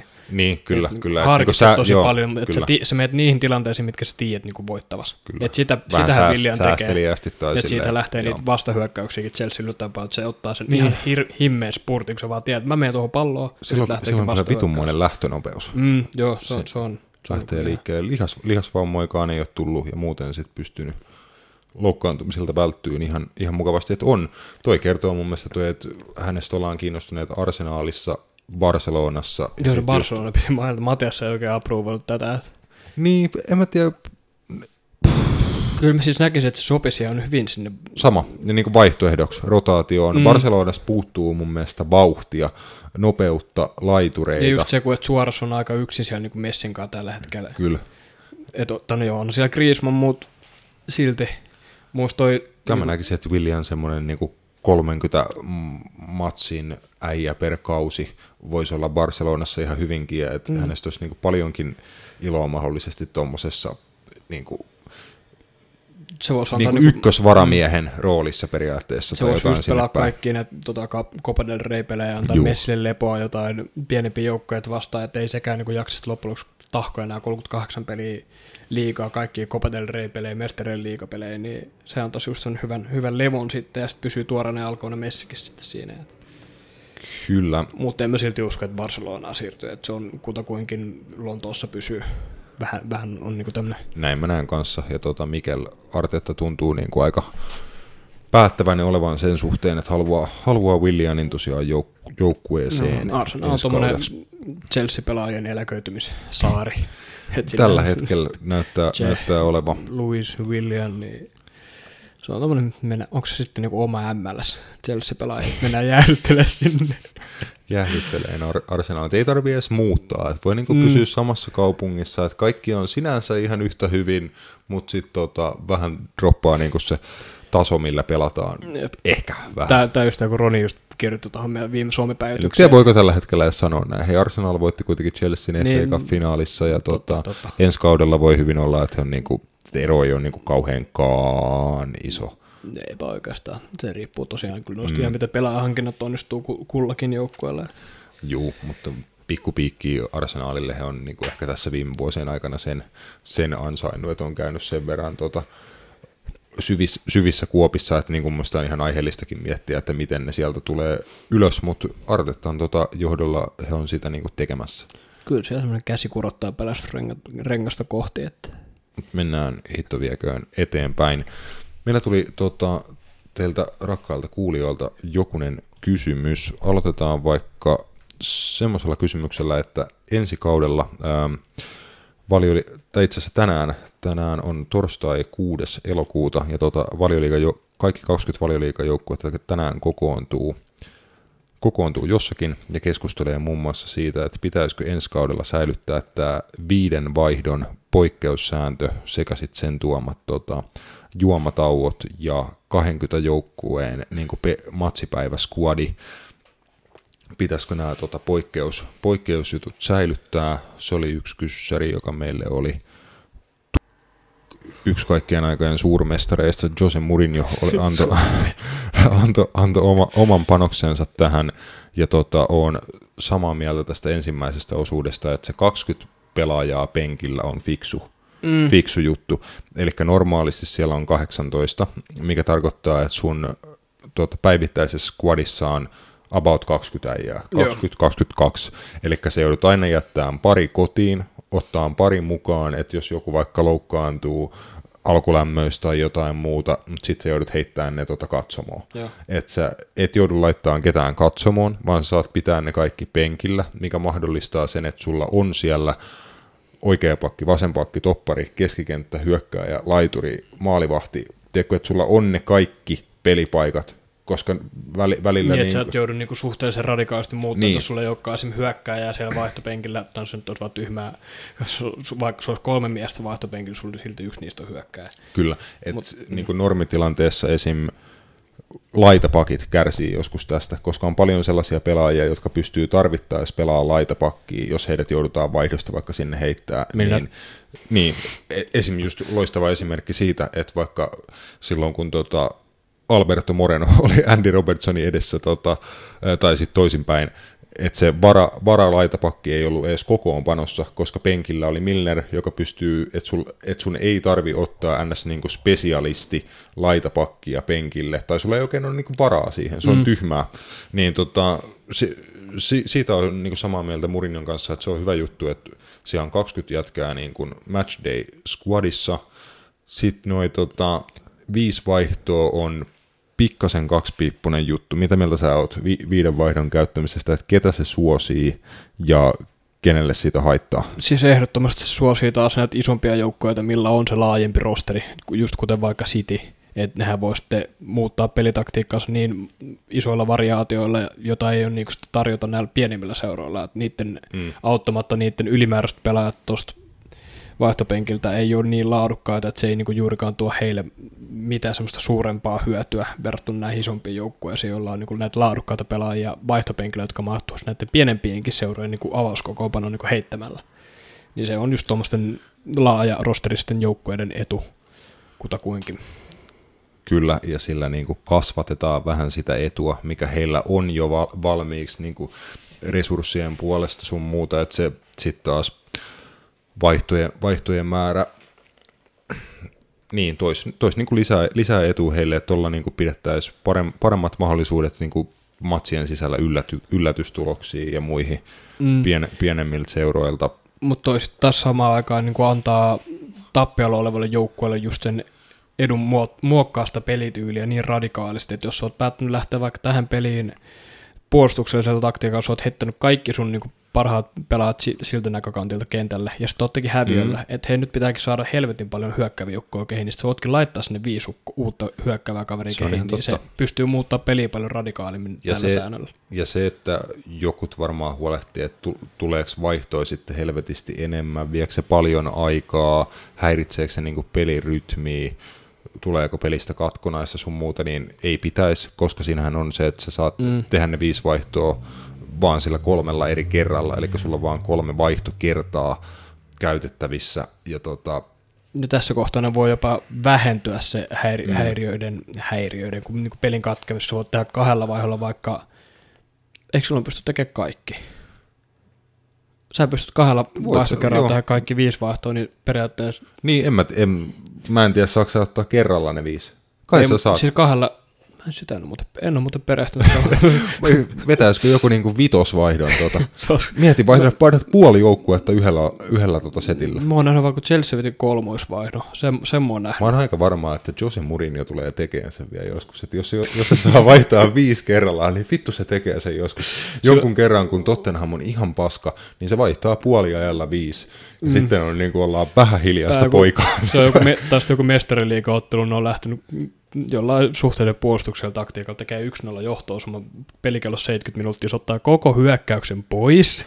Siis Kesken kaikki Erik Dyerit ja Sissokot ja Vinksit Niin. ja sun muut kaverit sinne inekseen, että ei mitään muuta kuin puolustuspelaajia. Mutta siis tuossa herää vähän semmoisia kysymyksiä, että toi tuo lisää vaihtoehtoja, toi voi niinku oikeasti vähän muuttaa pelin luonnetta, ja tuo on mahdollisia, mahdollisuus tehdä niinku huomattavasti isompia taktisia muutoksia. Sulla on ne kaikki eri pelipaikat niinku käytettävissä, että se antaa enemmän taktisia vaihtoehtoja sun muuta, itse niinku pelin laadun kannalta valmentajien duuni niin kuin, vähän niin kuin helpottuu, että heillä on enemmän mm. mahdollisuuksia vaikuttaa peliin. Onko se niin kuin huono asia välttämättä? Mun, mun mielestä mä en näe siinä ihan hirveästi mitään huonoja asioita. Ainut mikä Niin. niin. huono asia, mulla tuli just mieleen, että noin pienemmät seurat kärsii siitä, mutta Kyllä.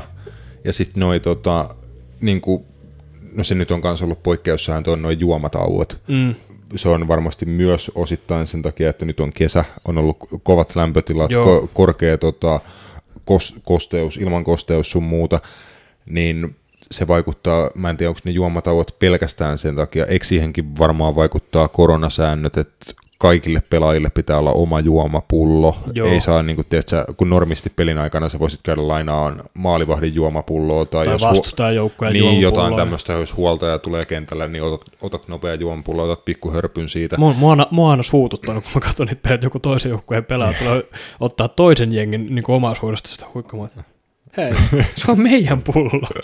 Ehkä se on niin joku herrasmiessääntö, että Niin, silleen niin. saa tehdä tai jotain. Kyllä. Jotenkin se on vaan tämmöinen. Mutta mä en tiedä, onko se juomatauko juttu, niin kun, mikä sille on se peruste.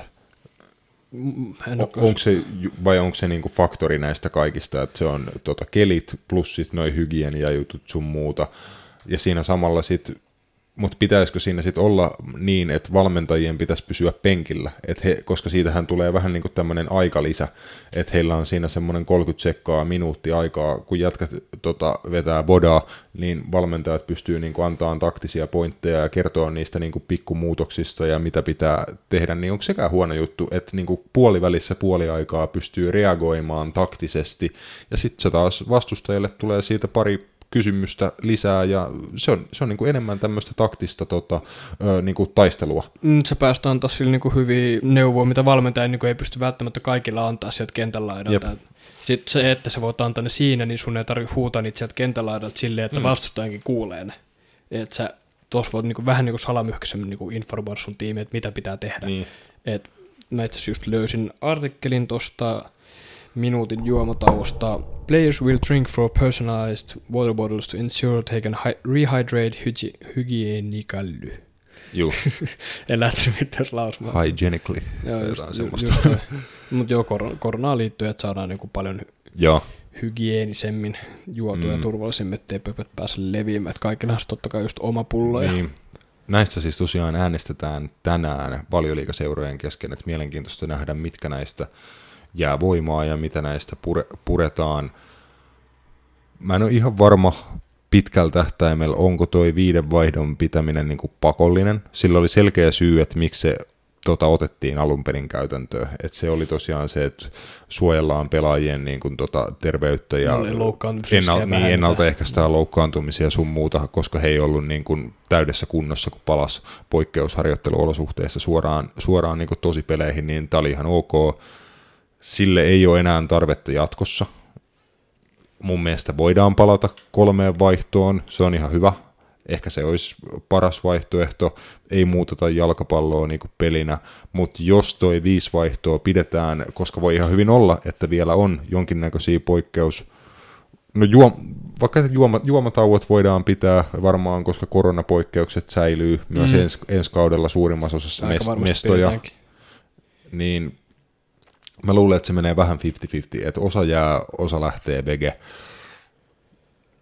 En tiedä niin sen, sen enempää Itse, siihen, itse siihen kyllä siis on sillä kannalta, että pidetään tämä viiden. Katsotaan vielä niinku hetki, että luokse mitään niinku suurempia eroja, sitten niinku, mitä puhut. Mutta kun se on sitten koko ensi kausi. Mm.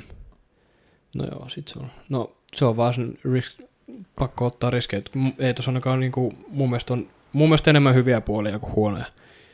Koska se kuilu kuitenkin näiden top-joukkueiden ja pienten joukkueiden välillä tulee olemaan silti iso. Mm. Että se ei niinku periaatteessa ratkaise mitään traagisesti periaatteessa. Niin, enemmän mahdollisuuksia tosiaan nu- nuorille pelaajille. Joo, se Sipi ja, että- ja kaikilla kuitenkin on se 20 pelaajaa ja viisi vaihtoa käytössä, jos sit mm. nämä poikkeukset pidetään, niin on niillä sitten niinku pienemmilläkin joukkueilla mahdollisuus ottaa sieltä jengiä kentälle, mutta se taas, että siinä missä tota Manchester Cityllä on siellä 16 Joa Canceloa ja mu- muuta siellä tota penk- penkillä, niin sitten joku mallia tota, sarjanousia tai joku muu joutuu kaivaa niinku jonkun teini-ikäisen sit sieltä. Joo, se on miljonäärejä vaihtopenkillä, toiselta to- joutuu hakemaan pelaajia lukiosta tai jotain Niin, tällaista. just tällainen, mutta mielenkiintoisia juttuja, katsotaan, palataan tähän asiaan vaikka ensi viikolla, kun on sitten faktaa, että miten, miten tässä hommassa kävi. Seuraavaan kysymykseen. Bruno Fernandes tuli Manchester Unitediin tammikuussa Sporting Lissabonista ja tuota teki aikas, aikas kovaa jälkeä tuota tämän loppukauden aikana.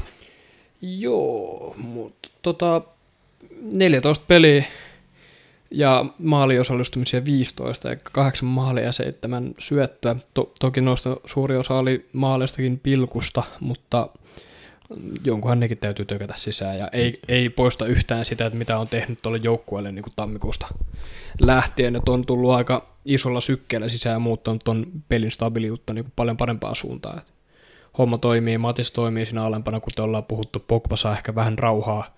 Ei tarvitse olla kaikki sen harteilla, että se voi olla, se voi heittää niitä sen puolen kentän vaihtoja ilman, että se joutuu pelkäämään niin paljon, että sillä on just enemmän, enemmän vapauksia tuossa kohtaa. Ja en tiedä mikä se Link Hub, mistä ollaan puhuttu, että nämä pelas tosi hyvin yhteen. Mä oon ainakaan itse vielä huomannut sitä, että miten nämä kaksi olisi pelannut hyvin yhteen. Ehkä ne niinku auttaa toinen toisiaan ehkä Niin silleen. ehkä Pogba ja Fernandes. Niin. Että ne teki jonkun yhden maalin silleen, että Pogba syötti, heitti jonkun pallon boksiin ja sitten siitä tuli pilkku tai maali tai jotain tällaista, niin heti oli silleen, the link up is real. Että yksi, ma- yksi maali tehty näillä, näillä kavereilla yhtenäisesti, niin Joo, siis mun mielestä siinä kanssa lähdettiin niin aika nopeasti, aika kovaa laukalle. Siinä niin, että puhuttiin jostain maailman parhaasta keskikenttäduosta niin heti niin, alkuun. ja koko siinä tota Unitedin niin haippaamisessa tuossa loppukauden aikana, että joo, ne voitti otteluita, mitkä niiden pitäisi 11 kertaa kymmenestä muutenkin voittaa, niin ne voitti ihan vakuuttavasti muutaman semmoisen. Ja sitten kun tuli tiukempia matseja, parempia vastustajia, niin ei ne sitten tainnut enää voittaakaan. Mm. Näin poispäin. Että Nyt, ne, ne, ne, nyt alkoi niin kuin vihdoin pelaamaan tyyliin niiden normistandardien mukaan. Niin, siis tai että jos niin kun vedetään johtopäätöksiä, että Brunon tulo Manuun ja noi hy- muutamat hyvät esitykset ja hänen oikeasti niin todella todella merkittävä panos Unitedin joukkueeseen, siis en kiistä missään tapauksessa, että hän, etteikö hän olisi muuntanut Unitedin peliä, Unitedin keskikenttää, antanut niin kuin kaikille muillekin siellä uskoa, että okei, tässä on niin kuin kaveri tässä keskikentällä, joka haluaa koko ajan palloa, valmis johtaa peliä, valmis ottaa vastuuta, että se antoi muillekin niin, kuin niin paljon uskoa, että Unitedin hyökkääjä pelaajillakin oli huomattavasti hauskempaa olla kentällä saman tien, kun he tiesivät, että jos tekee juoksuja, niin he, Fernandes löytää heidät ja, ja joku, joka sitä peliä oikeasti osaa pyörittää. Että hän niin kuin nosti Unitedin ihan uudelle tasolle käytännössä yksin. Ja siitäkin Ja- tuommoinen sta- hyvä statistiikka, että se löytää noita kavereita kuitenkin suhteellisen hyvin, niin 14 peliä noin kolme kertaa heittää niinku tarkkoja pitkiä palloja. Mm. Että ne on just ollut just sellaisia linjan taakse pitkiä palloja, jotka on oikeasti niinku tippuu sille aivan Kyllä. Kivasti siihen jalkaan. Siis ihan huikea pelaaja, ei mitään pois niin kuin hänen panokseltaan, mutta se on mun mielestä vähän niin kuin äkäinen johtopäätös, että tämä pelkästään tekisi Unitedista jonkun mestaruuskandidaatin ensi kaudelle tai muuta, että kyllä siellä viekin on aika paljon niitä ju- isoja isoja juttuja, mitä pitää korjata ja mitä pitää kehittää, mitä jos Bruno on loukkaantunut tai sillä on huono päivä tai jotain muuta, sitten palataan taas niin kuin ihan samojen asioiden äärelle, äärelle niin kuin Unitedissa, että pikkasen niin kuin easy siinä, siinä kohdalla, mutta huikea hankinta, tekee hyvää valioliikalle saada yksi huippupelaajista, mutta kysymys oli tosiaan, että onko Bruno kaikkien aikojen tammikuun hankinta, nyt niin kuin näillä näytöillä ainakin sille listalle pääsee. En tiedä Joo, ihan, sanotaan, että menisikö niin kuin top 10, me katsottiin tuossa top 15 listaa, että sekin oli niin kuin aika kova lista, 2010-luvun tammikuun hankintoja, että kyllä niin kuin sillekin listalle murtautumisessa on vähän tekemistä. Joo, ei nyt ihan niinku parhaimpia, kun sieltä kuitenkin katsoo, että ketä on sainattu tammikuussa, niin esimerkiksi niinku löytyy Virgil van Dijk ja siltä mm. listalta, että kumpi näistä on ollut sen vaikka saa Ballon d'Or-äänestyksessä top kolmosessa, niin kertoo jo niinku kumpi on ollut niinku iso, isompi efekti niinku omalle joukkueelle, niin kyllä se löytyy tuolta Merseysideilta. Kyllä, että Fernandes tota, sai Manulle mestarien liigapaikan ensi kaudeksi. Van Dijk sai Liverpoolille vu, tota, nyt kahden vuoden sisään mestarien liiga ja val, valioliigan mestaruudet tammikuun hankintana. Tota, niin, aika, aika iso vaikutus niin kuin pitkä, pitkälläkin tähtäimellä. Mä en, ole Oh. ihan, mä en ole ihan varma, että millä kriteereillä me niin kuin kokonaisuudessaan tätä arvioidaan. Sitten jos tuota mennään niin kuin historiassa noita muita tammikuun hankintoja, mä niputan nyt niin kuin tähän samaan kategoriaan ö, kaksi hankintaa, eli samana, samanassa tammikuussa 2012 Liverpooliin tuli ö, Daniel Sturridge ja Philip Coutinho yhteensä, arvaako paljon maksettiin rahaa Interille ja Chelsealle? Äh, 40 miljoonaa. Ei. 50 miljoonaa. 20 miljoonaa, Coutinho 8 ja Sturridge 12. Rah. Siinä aikamoinen tota, Eikö niin Chelsea maksoi 50 miljoonaa torrista tuona Mm. mm. aikana, eikö ollut? Joo. Kyllä, että siinä niinku a, aika hyvää, hyvää skouttausta, skouttausta ja tota, Kutin jo sinänsä niinku yksi tämän listan tärkeimpiä.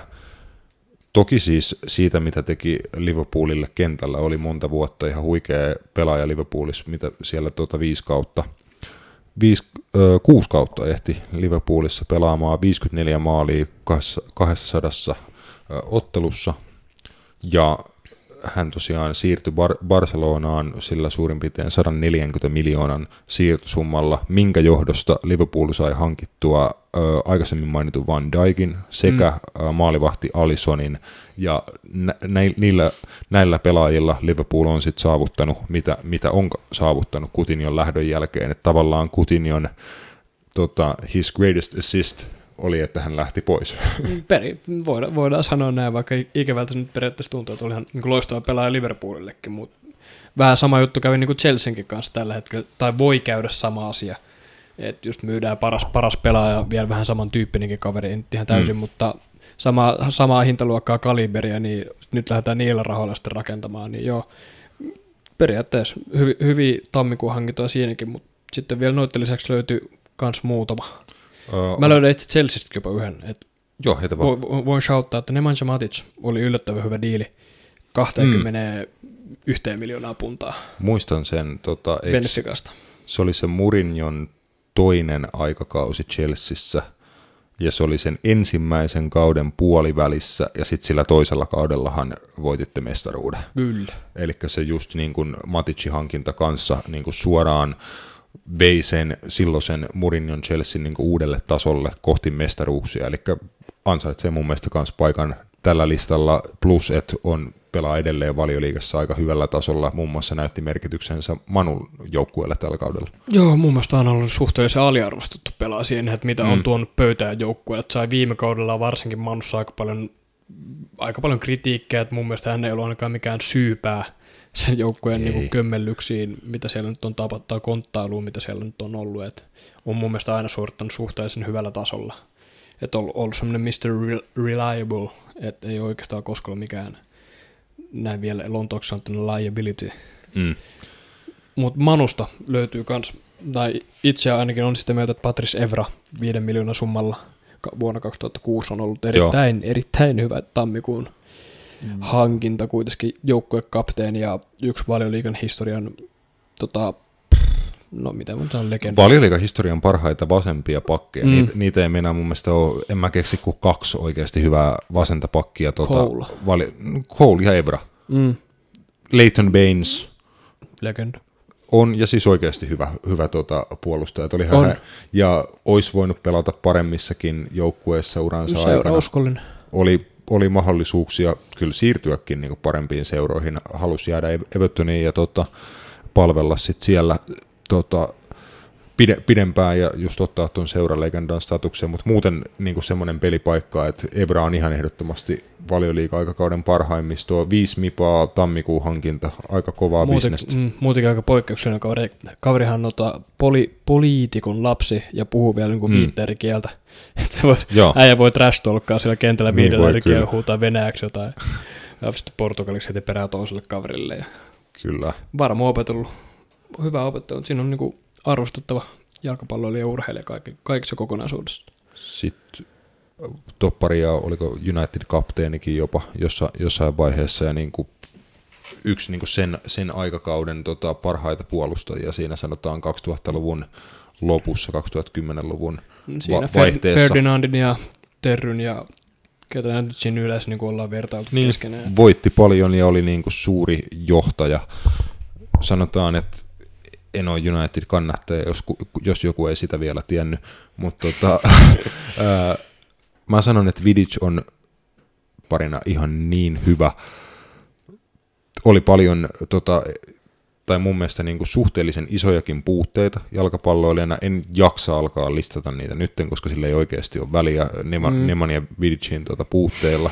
Sillä ei ole nyt, nyt mitään väliä, mutta niin johtajana, voittajana, United-legendana huikea kaveri ja ehkä siksi mahtuu tälle tammikuun hankinnat listalle. Tai ne sit, niin kuin, jos joku miettii, niin tämä ei ole minkäännäköisessä järjestyksessä. Me vaan heitellään näitä ilmoille.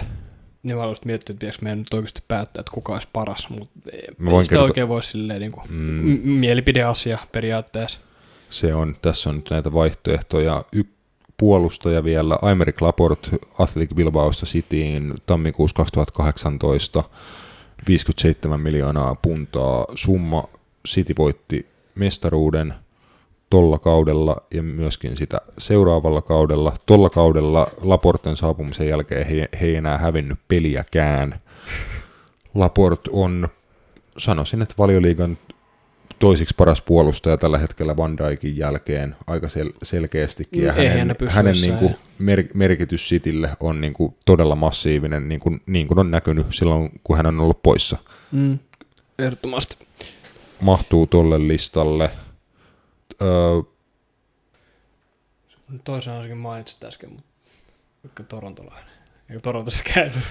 aha, niin se, se mennäs unohtua. Ei, ei, ole, Ai, ei, ole, ei, ole se, ei ole se, mutta mä otan sen tota, tähän. Joo. Yksi kaikkien aikojen No okei, mä, mä sanon, että tämä on tota, mun mielestä kaikkien aikojen tammikuun hankinta, tai tämä diili kokonaisuudessaan on tota, Niin on kaksi eri asiaa olla niin pelaaja hankintana ja sitten diili kokonaisuudessa. Mm, kyllä, Ei sekoiteta näitä. no ei, mutta niinku tämä diili plus sit se arvo, mitä sillä pelaajalla oli hänet hankkineelle seuralle, eli mm. tota, Jermaine Defoe ja Josie Altidorin välinen vaihtokauppa, jonka siis tosiaan Toronto ja Sund- Sunderland hoisi, tarkistetaan vielä, vielä vuosi tuosta, oliko se vuosi 2015, kun tämä vaihtokauppa tapahtui, mutta tota, Josie Altidore on mun mielestä yksi kaikkien aikojen kammottavimpia ja huonoimpia valioliigahyökkääjiä, jota mä oon ikinä nähnyt. Se oli niin kuin yli kymmenen vuotta sitten jo valioliigassa ekan kerran, ja se pelaa viekin MLSssä, ja se on viekin USA-maajoukkueen tota hyökkääjä.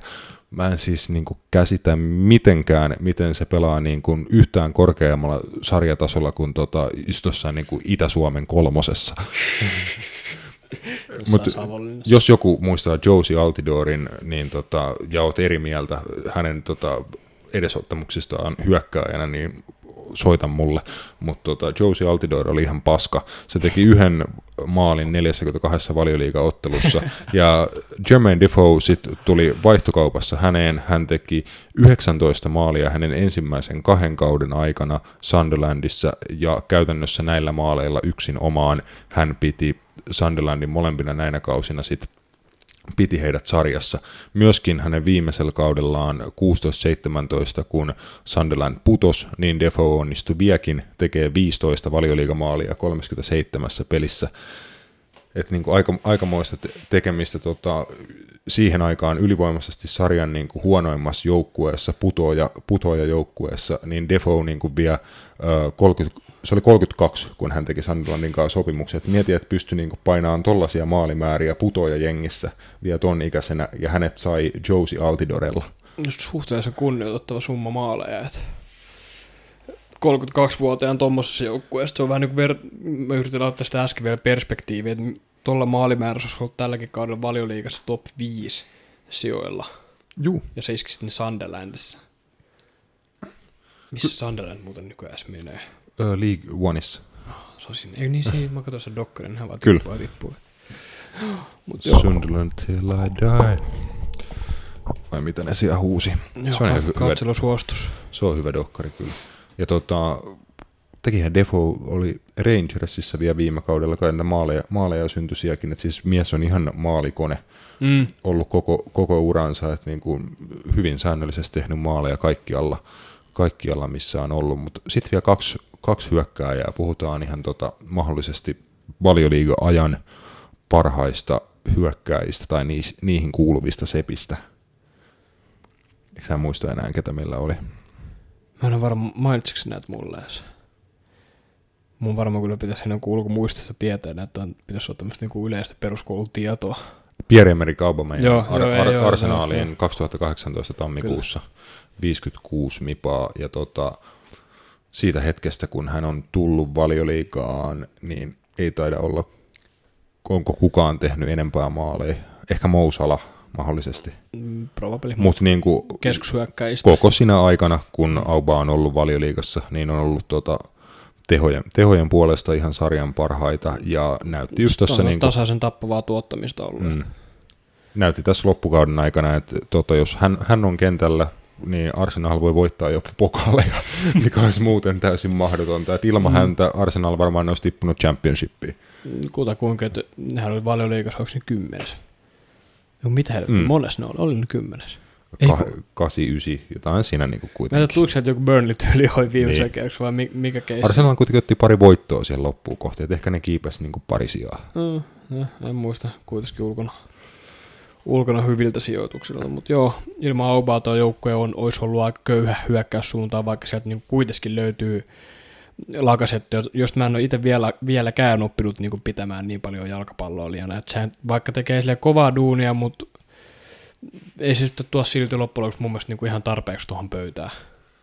Hauska kättelytuulutus sinne tosiaan löytyy Niin. Aupan kanssa, mutta Mä en niinku- tiedä, mä en niin paljon kato arsenaalia, että mä oikeasti tietäisin, miten Lakaset pelaa niin kuin ihan pelistä peliin.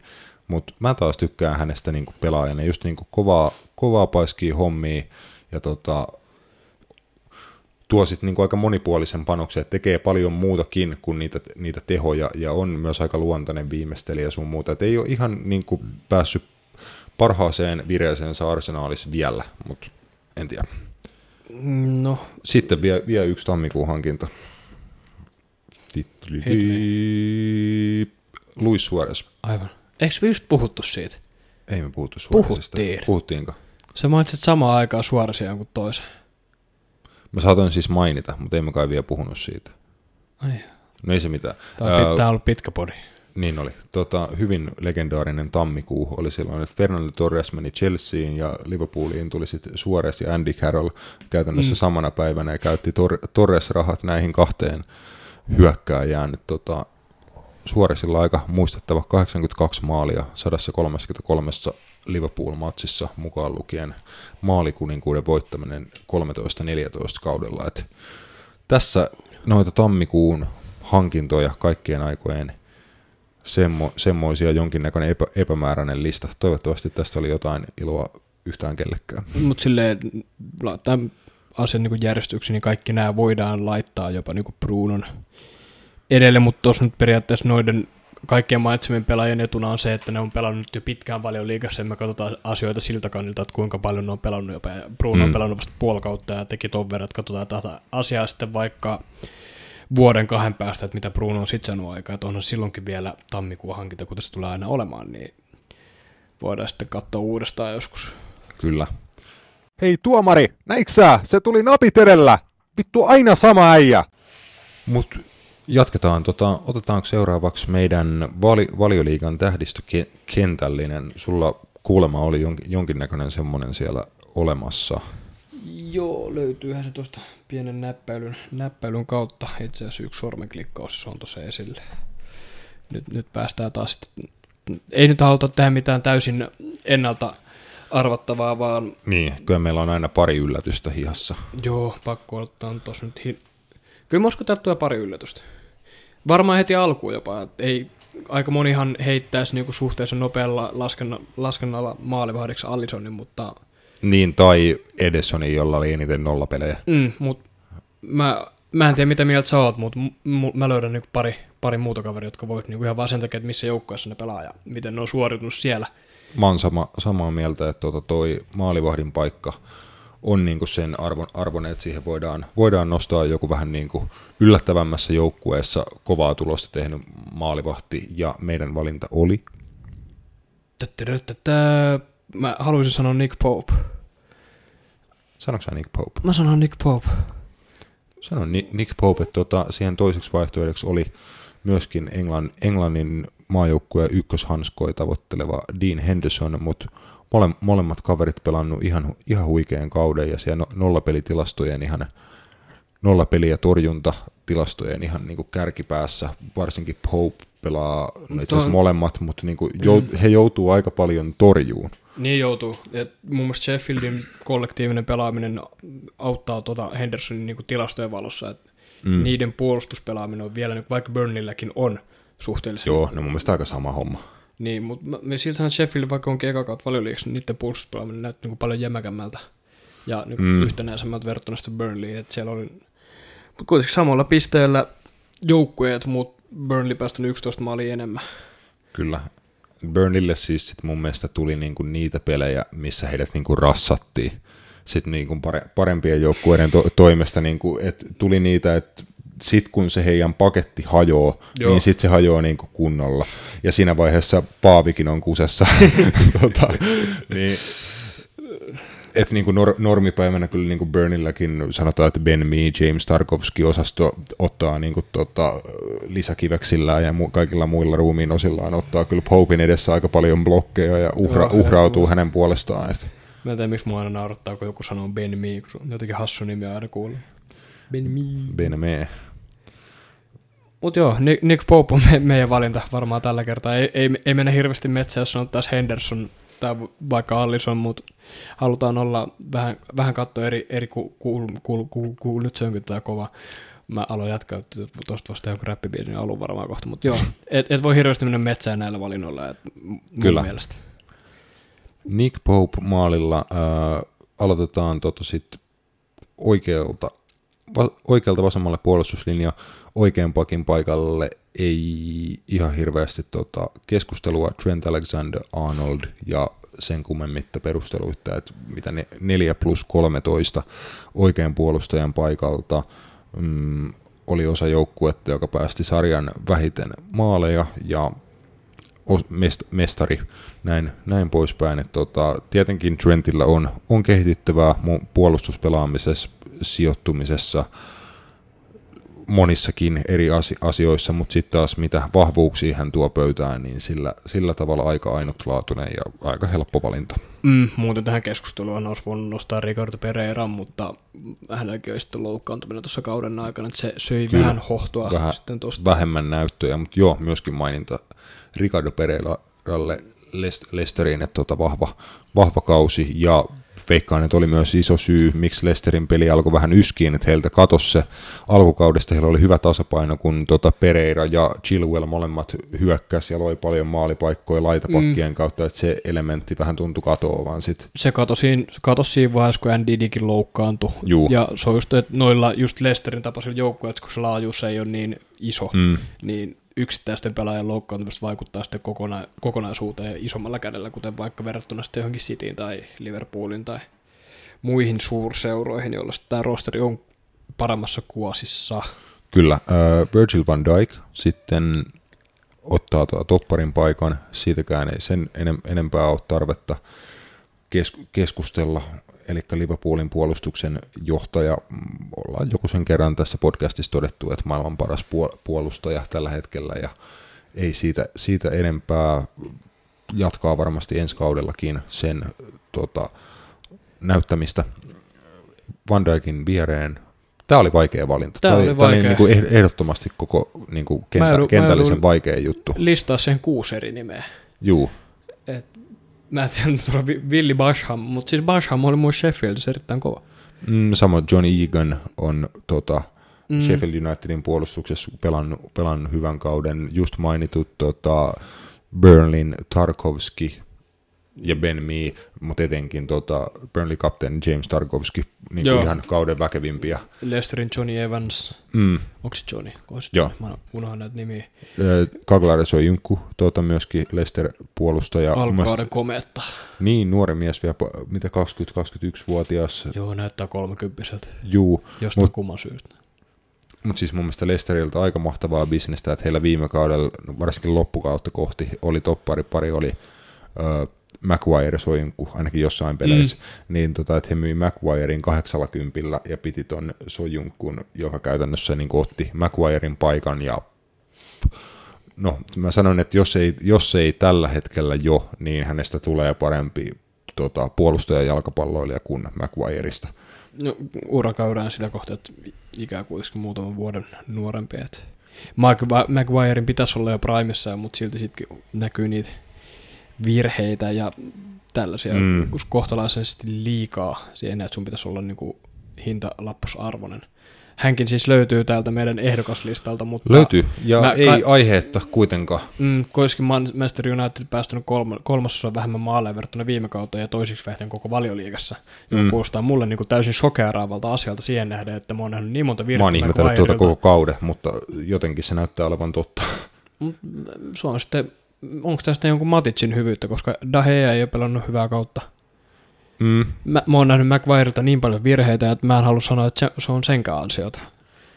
Onko se sitten Juan Bissakan ja Maticin ansiota, että ne on pitänyt niinku omat paikkansa niinku hyvässä koossa vai mikä se on? No Matitskin alkoi löytää niin kuin avauskokoonpanoa vasta tuossa loppukaudesta en, enemmänkin, että ei sekään niin, ole. McTominay oli alkukaudesta. Mac, no McTominay ja Fred kyllä on molemmat myöskin pelannut aika hyvät kaudet. Mm. Fred paranskaan sekasta kaudesta tosi paljon, että ehkä se niin kuin kokonaispaketin toimiminen on auttanut Unitedin puolustusta, mutta siis kyllä voi sanoa, että Unitedilla oli niin kova tarve ykköstopparille, johtavalle topparille, että he oli valmis sen 80 mipaa Maguirein käyttävän, että on se niin kuin nimenomaan, niin kuin sanoit, niin se on suoraan aika paljon parantanut Unitedin puolustusta niin kuin kokonaisuutena. Et Tää- ei voi sanoa, että olisi niinku rahat mennyt hukkaan, vaikka se tota, aika kyseenalainen summa niinku olikin. Jep, mutta sitten viimeisen nostona meillä tähän oli Maguiren top, topparikaveri Victor Lindelöf. Joka tulee olemaan lopulta meidän valinta. Mm. Van Dijkin pariksi tässä kauden tähdistökentälle hieman yllättäen otetaan ruotsalais Bärjätän, eli Victor Lindelöf on meidän toinen toppari. Nosta pari statsia, missä Lindelöf on hyvin tota, esiintynyt tällä kaudella. Äh, hänellä on valioliigan koko, tai koko valioliigan suurin taklaus success rate, eli on taklausonnistumisprosentti, ja se on luokkaa 95,8, että aina kun hän lähtee taklaamaan, niin suhteellisen kovalla prosentilla myös siinä onnistuu. Ja sen lisäksi nolla tehtyä virhettä, jotka olisi johtanut vastustajan maaliin, ja muutenkin niin kuin ei missään, missään juurikaan häviä tota, topparikaverilleen, plus se, että hän, hänet on ohitettu tällä kaudella 0,1 kertaa per 90 minuuttia, joka on koko valioliigan vähiten. Itse asiassa korjataan koko Euroopan niin kuin top 5 liikosta vähiten. Et, Kertoo jotain niin kuin hyvästä sijoittumisesta, rauhallisuudesta, siitä, että osaa lukea peli, ei laita itteensä niin kuin huonoihin tilanteisiin, vaan tulee tilanteisiin vaan silloin, kun tietää, että pystyy ne voittaa. Et mun mielestä fiksun oloinen pelaaja, joka on koko ajan niin kuin United-uran aikansa parantanut, ehkä johtuen, tota, en tiedä onko pikkasen ruotsalaisena niin tämmöinen vähän vaatimaton ja ujo kaveri, että ei ole Mm. ehkä se kaikista isoin niin kuin päsmäri siellä, että vaati sen, että McGuire tota ison päänsä kanssa tulee niin kuin, ottaa sen ö, johtajan roolin siihen hänen viereensä, että hän on myös sit päässyt mm. tota, parhaimmilleen, kun on niin kuin hyvä partneri siinä vieressä. joo, ja toisaalta ehkä Lindelöf jopa kans se täydentää just sitä hyvää kolmikkoa, kun hän, hän mm. pelaa siinä vaan Bissakan vieressä, ja sitten toisella puolella on niin kuin että siinä on semmoinen hyvä kolmikko, mä en sitten kärsiikö just McVire siitä, että siellä on Luke Shaw. Mä vaan oppinut tykkäämään sitä pelasta. Mm. Ei se mun mielestä huono pelaaja ole, mutta mä en vaan jostain syystä tykkää siitä. Se on vähän sama homma Harry Kanein kanssa, mä en vaan tykkää Joo. siitä. Jokin, jokin sinne koko olemus, olemuksessa härsyttää niin, syvästi. niin. En tiedä, mutta mun mielestä ei yhtään huono shout, että Lindelöfillä on ollut tällä kaudella statistiikat ja verrattuna viime kauteen, kuinka paljon hän on parantanut. Et viime kaudella tuli vielä niinku semmoisia tyhmiä virheitä. Nyt hän on niinku kotokuinkin korjannut kaiken tämä. Kyllä. Hän ei, Menee niin kuin yhdeksi kauden tämmöiseksi niin kuin onnistujaksi, yllättäjäksi, parantajaksi. Se on aina niin kuin ihan kiva, Mm. että tämmöisiä tarinoita tulee. mun mielestä niinku jäänyt vähän vaan niinku ton kaiken median huomiota just sen takia, että sinne hommattiin maailman kalleimmalla summalla toi McVire, niin se on päässyt rauhassa operoimaan. Kyllä. Uh, Baspa, Andrew Robertson, ei kauheasti kilpailua. Eipä juurikaan. Ben Chilwell, ihan hyvä kausi. Blablabla. Tuleeko jotain muita vasempia puolustajia mieleen? Eipä sellaisia mitään brutaaleita, jotka olisi pelannut mitenkään huikeasti, että kuitenkin 2 plus 12 tässä on statistiikka tällä kaudella Robertsonille ja Kyllä, se on enemmän, se on yhtä monta maalin osallistumista kuin vaikka Teemu Pukilla tällä kaudella. kyllä. Tasansa, ei kun itse, sori, yhden, yhden, yhden maalin vähemmän. Joo. Mutta siis, to, ja Robertson niin pelaajana on semmoinen, että ei, ei ikinä, doesn't let you down. Et, Mm, tota, sä tiedät, tekee, mitä sä saat siltä. Kyllä, että se on niin kuin joka kerta se suurin piirtein vähintään sen 7 kautta 10, että painaa niin, kuin niin niskalimas hommia ja tota, Dura, Duracell-pupun varasto, varastoilla jaksaa sen 90 minsaa, vaikka se, en mä se juoksisi varmaan koko päivä, jos se saisi sais juosta pallon perässä. Mutta tota, eteenpäin, mm, keskikentällä otetaan eka helpot pois tässäkin, eli Tämä voi, Käy- elä, tää voi elää vielä tästä. Mä en ole, no vaan mitä mulla tuli. Mulla on aika näköjään vapaa käsi tämän suhteen. Et On, sä, sä, oot, sä oot saanut paljon vastuuta tässä. Mäkin olen niin nähnyt tämän listan. Mä oon suurin piirtein kaikista samaa mieltä, mutta voidaan keskustella niistä mm. Tässä. Otetaan keskikentällä siis tosiaan helpot pois, eli valittiinko De Bruyne jo kauden pelaajaksi jossain? pff, ei. Sitä ei ole vielä ollut sitä PFA Player of the Yearia. Eikö se just mennyt Hender? Mikä, mikä Hender? Henderson sai sen tota, niin Righteous Player of the Year, eli Ah, niin to, niin, toimittajien antaman Okay. Niistä on vielä se palkinnon. pelaaja, pelaaja eri, mm, pelaajien äänest, äänestämä, että se saattaa olla, että se menee De Bruynelle, mutta siis jo kaksi kauden tota, parasta keskikenttäpelaajaa eri tavoin, eri vaikutus omille mm. joukkueilleen, mutta näkisin, että ei ole hirveästi kiisteltävää tuossa. De Bruyne on sarjan paras pelaaja, teki sen, tekikö sen about 20 maalisyöttöä tällä kaudella vai jäikö pikkasen siitä vajaaksi? 20 tasa. Tasan 20, ja sitten maaleikin oli 10, eli 10 plus 20, oliko paljon? 9 plus 20 vai, öö, sorry, 13 plus 20. Juu, eli kumminkin niin tupla tupla koristermejä, Kyllä, kyllä. mikä on niin hitokseen vakuuttavaa tekemistä keskikentän keskustan pela- pelaajalle. Jordan Hendersonin vaikutus Liverpooliin tuli myös yllättävän hyvin tehoja miehessä, jota ei todellakaan ole, tunnettu maalin teosta muun muassa, mutta tuli ma- maalisyöttöä ja jokunen tehty maalikin kauden aikana, mutta sitten taas Hendersonin vaikutus Liverpoolin muihin pelaajiin hänen kentällä ollessaan, niin se on parhaiten näkyvissä silloin, kun hän ei ole, ole siellä paikalla. Et tota, se vaan, että Henderson saa piiskattua Liverpoolin joukkueen pari astetta parempiin suorituksiin kuin kukaan muu, ja se on niinku tuon paikan arvoinen suoritus. Sitten yksi paikka meillä jää vielä tota, vapaaksi. Mä annan tota, Roopelle luovan vastuun. Saat valita meille, laitetaan noin niin parhaille paikoille, että tota, KDB vasemmalle ja Henderson vaikka oikealle niin kasipaikalle. Että meillä on tämmöinen solid keskikenttä. Kenet sä laitat sitten poh- pohjalle? No, vi... Pff, Mä en tiedä, mitä mä osaan, miksi mulla alkoi toi VI, alkoi sanoa Victor Lindelöf. Victor Moses. Eikö niin Victor Moos, sehän on kanssa. No, Andy Didi on tämmönen vahva kandidaatti tähän. Mutta sitten toisaalta nyt mulla herää nämä, mun tekee meillä ottaa kaikista sinisimmät lasit päähän ja sanoa Mateo Kovacic, koska se pelasi aivan uskomattoman hyvän kauden, joka niinku, Mm. pelin rytmittämisen merkissä. Ei mit- mitenkään statistiikallisesti, koska sitähän ei ole koskaan ollut, mutta hän on varmaan niin ainut keskikenttä, joka ei Chelsea niin jättänyt Kyllä, ja, niin kuin, huonoja vivahteita. ja niin kuin kahden, kahden suunnan hyvää tekemistä, että tekee ho- hommansa molempiin päihin, on itse varma pallollinen pelaaja, pystyy kuljettaa, niin kuin se, sehän pystyy kuljettaa vaikka niin kuin kolme kertaa putkeen ympyrää. Niin, Et se niin kuin, voi vaan juosta ympyrää pallonkaan niin kauan, että sille tulee tilaa ja sitten se lähtee menee ja niin kuin tosi hyvä monipuolinen, teknisesti korkealaatuinen pelaaja. Joo, pallokontrollissa ihan huik- Ei huikealla huono huikealla tasolla. shoutti. Mutta emme, emme, emme ehkä ihan silti nosta Ei ihan- parhaa. ei ihan se, se on riitä. siinä holle, holleella. Annettiin nyt vaan tämmöinen pieni, pieni Mm. maininta, pitäisi ottaa ulos systeemistä. Antaa arvostusta jollekin. Sitten on tietenkin vaihtoehto, voisi olla se Bruno Fernandes, hänen vaiku- vaikutus Unitediin, tehot, mitä pystyy tekemään Mm. kes- keskikentältä. Mut niin, se, no se on tommonen, jos mä haluan helpon kautta antaa tommosen puolen kauden pelaajalle, joka to, todellakin iski sitten tehoja Mm. mm. niin keskikenttäpelaajista. Öö, no, sori, sanotaan toiseksi eniten. että sehän on tehnyt keskikenttäpelaajista toiseksi eniten tehoa valioliigan mm. äijä pelasi puoli kautta. Kyllä sitten silti aika vaikea, vaikea sivuuttaa ulos tuolta.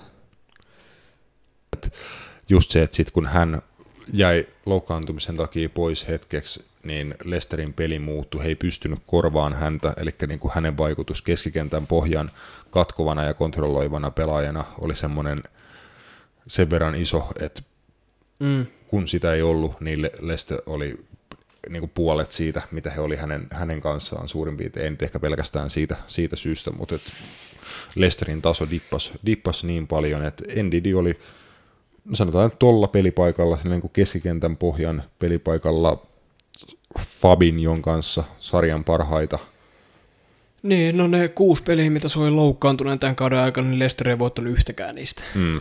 Et siinä on niinku selkeä esimerkki, että kuinka tärkeä hän sitten oli tota joukkueelle. Tässä nyt mitään? Onko meillä kolikkoa? Nyt tai KPS? Mä en tiedä, että se voi niinku... Kyllä mä sanon, nostaa Andy sinne ihan vaan sen takia, että kuinka se alkukaudesta niinku... Niin, me kehuttiin jo Fernandesia tuossa, tota, meillä oli melkein kokonaan oma osio Bruno Fernandesille, mm. niin tota, ei niinku ihan kaikkea voi saada. Bruno, älä ole ahne. Älä vaan. Mutta tota, Wilfred Ndidi ottaa keskikentän pohjalla paikan ja Jordan Henderson ja Kevin De Bruyne sit siinä operoi vähän ylempänä. Käytössä se olisi aika niinku solid, solid keskikenttä ihan kenelle tahansa. Joo, jos laitat tuohon Andy ja Hendersonin pelaamaan vähän alempaa roolia. Mm. Henderson on semmoinen puolittaja, että se saattaa pelaa ihan vähän ylempänä sitten Kevin De Bruynestä totta kai. Jos sen, mä ootan edelleen, kun eihän Cityssäkään pelaa vielä semmoista niinku kunnon, se pelaa sielläkin silti aika paljon alaspäin siihen nähden, että kuinka hyvä se on hyökkäyssuuntaan. Niin. Mutta sehän on niin, niin all around pelaaja, mutta silti jos mä, mä haluaisin nähdä se jossain, niin jos se ottaisi pelkästään keskittymään siihen hyökkäyspeliin, niin että sille olisi niin kuin, se pääsi semmoiseen, mi, miksi sitä rooli, no kymppipaikan rooliin kutakuinkin, että sun ei tarvitse ihan hirveästi sitten kuitenkaan miettiä, jos sulla on alhaalla kaksi kaveria, jotka hoitaa kaikki puolustusduuni. Siinä mä haluaisin mm. nähdä se, mutta te, jos tulosta tulee tolleen, niin miksi sitä hyvää, hyvää roolia muuttamaan. Mutta toi, toi kolmikon keskikenttä kuulostaisi aika, miksi nämä tituleeraa jossain sosiaalisessa mediassa käyttää joku hyvä addiktiivi kermaselta. Kermanen. Mä en tiedä, onko toi... No, voisi olla vaikka Se sitäkin. on tuommoinen lätkä termityyli. Niin. Kermanen ylä, yläkulma. Pitun kerman. uh, joo, mennään sitten hyökkäykseen. Me ollaan vähän käytetty luovuutta ja me laitetaan hyökkäyksen oikealle mies, joka pelaa yleensä vastakkaisella laidalla. Sadio Mane ottaa meillä oikean laiturin paikan. Ystävänsä Mousalahin edellä. Joo, no oli se näistä, näistä kahdesta, vaikka, vaikka tosiaan Salahilla oli statistiikallisesti parempi kausi niin kuin maalien ja syöttöjen valossa, mutta mun mielestä Mm. pelistysten valossa Sadio Mane oli niin kuin vielä parempi. Et ei siltä oike- sä et oikeastaan näe Sa- Sadio Manelta niin semmoista niin huono, huonoa peliä. Ei oikein, että siis Mane on mun mielestä parhaimmillaan semmoinen pelaaja, että niinku, ei, siihen ole, ei sitä pysty pysäyttämään. Sillä ei ole, Sitä, sitä on vaikea prässää. sitä on todella vaikea niinku, taklata, ristää häneltä palloa, koska niinku, se on Pieneksi kaveriksi toi suojaaminen, mitä hän... niin luontainen mm. urheilija, se juoksutapa, millä hän juoksee, niin näkee, että hänen ei ole tarvinnut reenata päivääkään juoksemista. Että se on niin kuin luonnollinen tapa, millä hän li- liikkuu pallon kanssa ja ilman. Kroppa on aina täydellisessä hallinnassa. Vaikka se juoksisi täydessä vauhdissa ja sä tuut taklaan sitä, niin se pystyy vastaanottamaan täydessä vauhdissa ö, kontakteja, niin kuin heitteleen kavereita vaan vittuun, ja se vauhti ja pallokosketus pysyy silti niin kuin täyde, täydellisenä. Et mä en niin kuin tiedä, se välillä niin kuin uumaa mun mielestä fysiikan lakeja sillä sen mm. liikkumisella. Niin, sit kaik, nyt, nyt täytyy kumota kaikki nämä vanhat sanot tässä kohtaa, että mies ei pysty mukaan multitaskaamaan, niin katsokaa Niin. Sadio Mane jalkapallokentällä.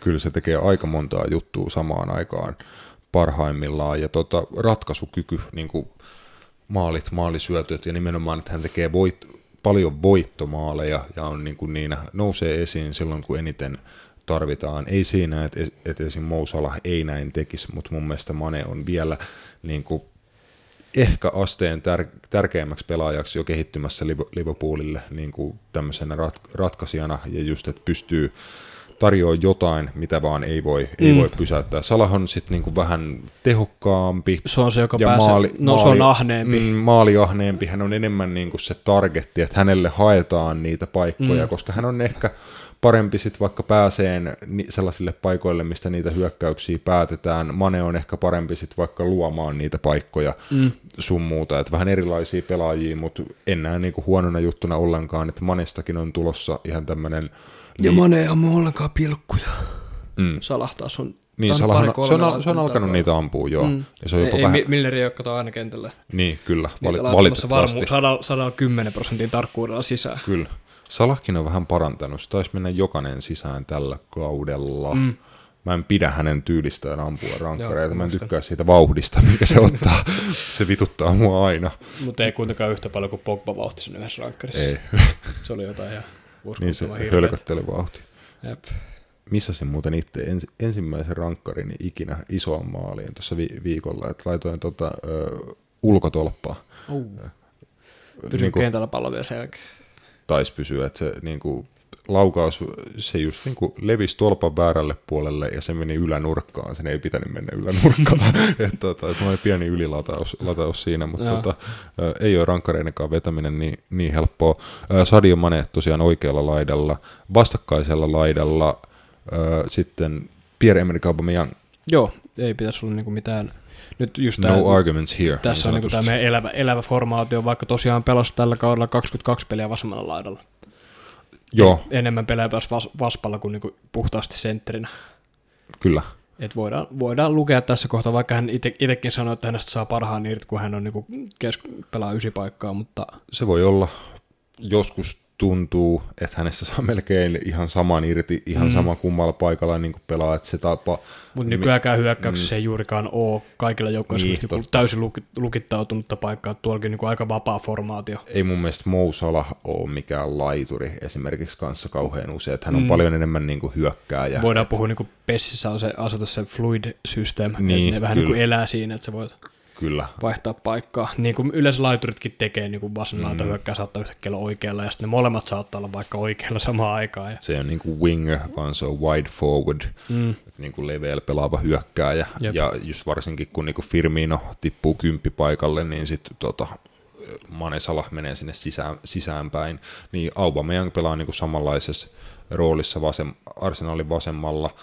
Ja tehot puhuu, pu- puhuu puolestaan Gabo- gabonilaisella, ja hän tuossa saikin jo siitä meiltä, meiltä pikkasen tuota kehuja tuo aikaisemmin. mm, 18 maalia ja 7 maalia johtunutta syöttöä kuitenkin. Et ei se nyt hirveästi hävinnyt sitten tiimikauden Salahille, että yksi maali vähemmän ja kolme syöttöä vähemmän, mutta Niin, ja noihän kolme afrikkalaista viime kaudella kaikki jako sen maalikuninkuuden 22 maalilla. Mm. Et nyt aika samoissa lukemissa edelleen samat miehet sieltä tota, kärkipäästä löytyy. Mm, pari englantilaista edelleen ja siitä päästään sitten meidän tähän Niin, eli englantilaiset johti valioliigan maalintekotilastoa, ja siellä oli kaksi englantilaista, ja kumpikaan niistä ei ollut Harry Kane. Mm, eikö Sterling? Niin, kyllä. Toki Harry Kanekin tuli niinku Aika yllättävän lähellä. lähelle. Siis niinku, Samaa maalimäärää kuin Mane. juu, kah- mä en käsitä yhtään, että Se miten teki- se on mahdollista. Teki se kahdessa viimeisessä, viimeisessä pelissä viisi vai neljä maalia, niin se Juu, se siitä- vähän, mutta siltä, silleen, että sillä oli 13 jo ennen sitä, ja mm. mä en Mm. edes muista, että se olisi pelannut tällä Joo. kaudella. Mä niinku, mulla ei ole mitään muistikuvia Harry Kanein läsnäolosta koko kaudelta. Se on tehnyt jonkun hätrikin jossain ja pelaaja-arvioita vali- valioliiga.comille. Käykää muuten hyvät ystävät tsekkaamassa Liverpoolin ja Tottenhamin kaudesta mun kirjoittamat pelaaja-arviot. Ja tota, tulkaa ihmeessä kertoa mulle, kuinka paljon teitäkin pituttaa se Andy Robertsonin seiska arvosanansa. niin kuin ihan pari tota, palautetta siitä. Mä, mä sanon tässä teille kaikille, että se oli todennäköisesti vahinko. Että mä kirjoitin niitä niin monta putkeen, että mä uno- unohdin mm. tuota vaihtaa sen seiskasta kasiksi. Jos, sä luet sen Andy Robertsonin tekstin, niin se mun... siitä huokuu Niin, se on vähintään kasin arvoinen se mun tota hehkutus, mutta sitten taas arvosana jäi jostain syystä seiskaksi. Mm. Mutta tota, joo, en mä enää tiedä, mitä mun piti sanoa. Jotain Keinistä. niin, jotain, jotain Harry, Harry Kaneista piti sanoa. Niin siis se just, että kun kirjoitin sitä, sitä juttua, niin tajusin silleen, että niin katsoin vaan Kanein maalimäärän tältä kaudella, että miten niin kuin mahdollista, että painaa niin kuin 18 maalia kaudelta, milloin niin kuin kukaan ei muista sen läsnäoloa juurikaan. Se on jännä. Tuo on vielä kun kaiken lisäksi semmoinen pelaaja, joka ei juurikaan pysy niinku piilossa, että sä aina tiedät, että go, go, go to Mm. man. Kyllä. Man to go, go to man. Jompi kummin nyt ikinä onkaan. Mutta joo, aika, aika niinku puhtaasti puskista on tullut toi, toi maalimäärä kyllä itsellekin. Ei niinku rekisteröi, mutta silti kun alkaa miettiä, tällä kaudella, itse asiassa, onko viime kaudella, että millä mil maalimäärä viimeksi voitti? 22. Joo. alkanut niinku vähän, vähän laskea nämä maalimäärät. Mikä tässä on, onko tämä niinku laitureiden noussut tota, mm, niinku vastuu, että ne alkaa tekemään maaleja ja syö sitä, että ennen Ehkä just sen keskushyökkäät tekee sen 30 maalia. Nyt, se, Se nyt se on alkaa olla tuota 20, että vähän Ja- ja, laskenut. Niin. niin. Onko tämä joku trendi? Mä luulen, että enemmän jakautuu niin, että tuota maalit jakautuu vaikka hyökkäyskolmikon kesken. Niin Niin, kuin että toi hyö, hyökkäysformatkin alkaa olla niin kuin yleinen tuo 4-3-3, että se on yleistynyt niin paljon niin kuin viime vuosina. Ei ole enää niin, kuin niin selkeä, että semmoista ykkös, ykköspyssyy, mm. Mm. jonka, jonka maaleihin pitäisi luottaa sit. Jep. niin kuin yks, yksinomaan, tai silleen, yleensähän sieltä nyt niin kuin monilta joukkueilta muodostuu semmoinen ykköshyökkääjä. Kuten vaikka Burn ja Charlie Wood. Mm, Eh, Chris sen- Wood. Mm. Ja Chris Wood, Charlie, Charlie. Mutta joo. Niin, tosiaan kaksi, kaksi muuta englantilaista sitten, joiden välillä tämä tää valinta jouduttiin tai päästiin tota, tämän, no, näissä, näissä kekkereissä jo niinku useamman, useamman vuoden ollut ja tota, pystyy niin vielä mitä 33 vuoden iässä kuitenkin tekemään, niin se on myös ihan hatunnoston arvoinen suoritus. Ö, Jamie Vardy, mitä, oliko se maalikuningas? Kyllä, oli 23 maali, 23 maalia, muistaakseni. Ja- Joo, 23 plus 5. Mm. Red Siis, Bullin voimalla. Sillähän oli siis suurin piirtein siihen jouluun mennessä Mm. Niin kuin kasassa suurin osa kuitenkin noista maaleista, että Vaadinkin niin kuin maali tota, vire, tyrehtyi aika pahasti, niin kuin koko Le- Lesto siis alkoi niin kuin rämpiin, rämpiin aika pahasti tota, tuolla kauden jälkimmäisellä tuli se puo- joku puoliskolla. yhdeksän maalin maaliton jakso, ja äijä Juu. silti onnistuu voittaa maalipörssin. Kyllä, Uhuh.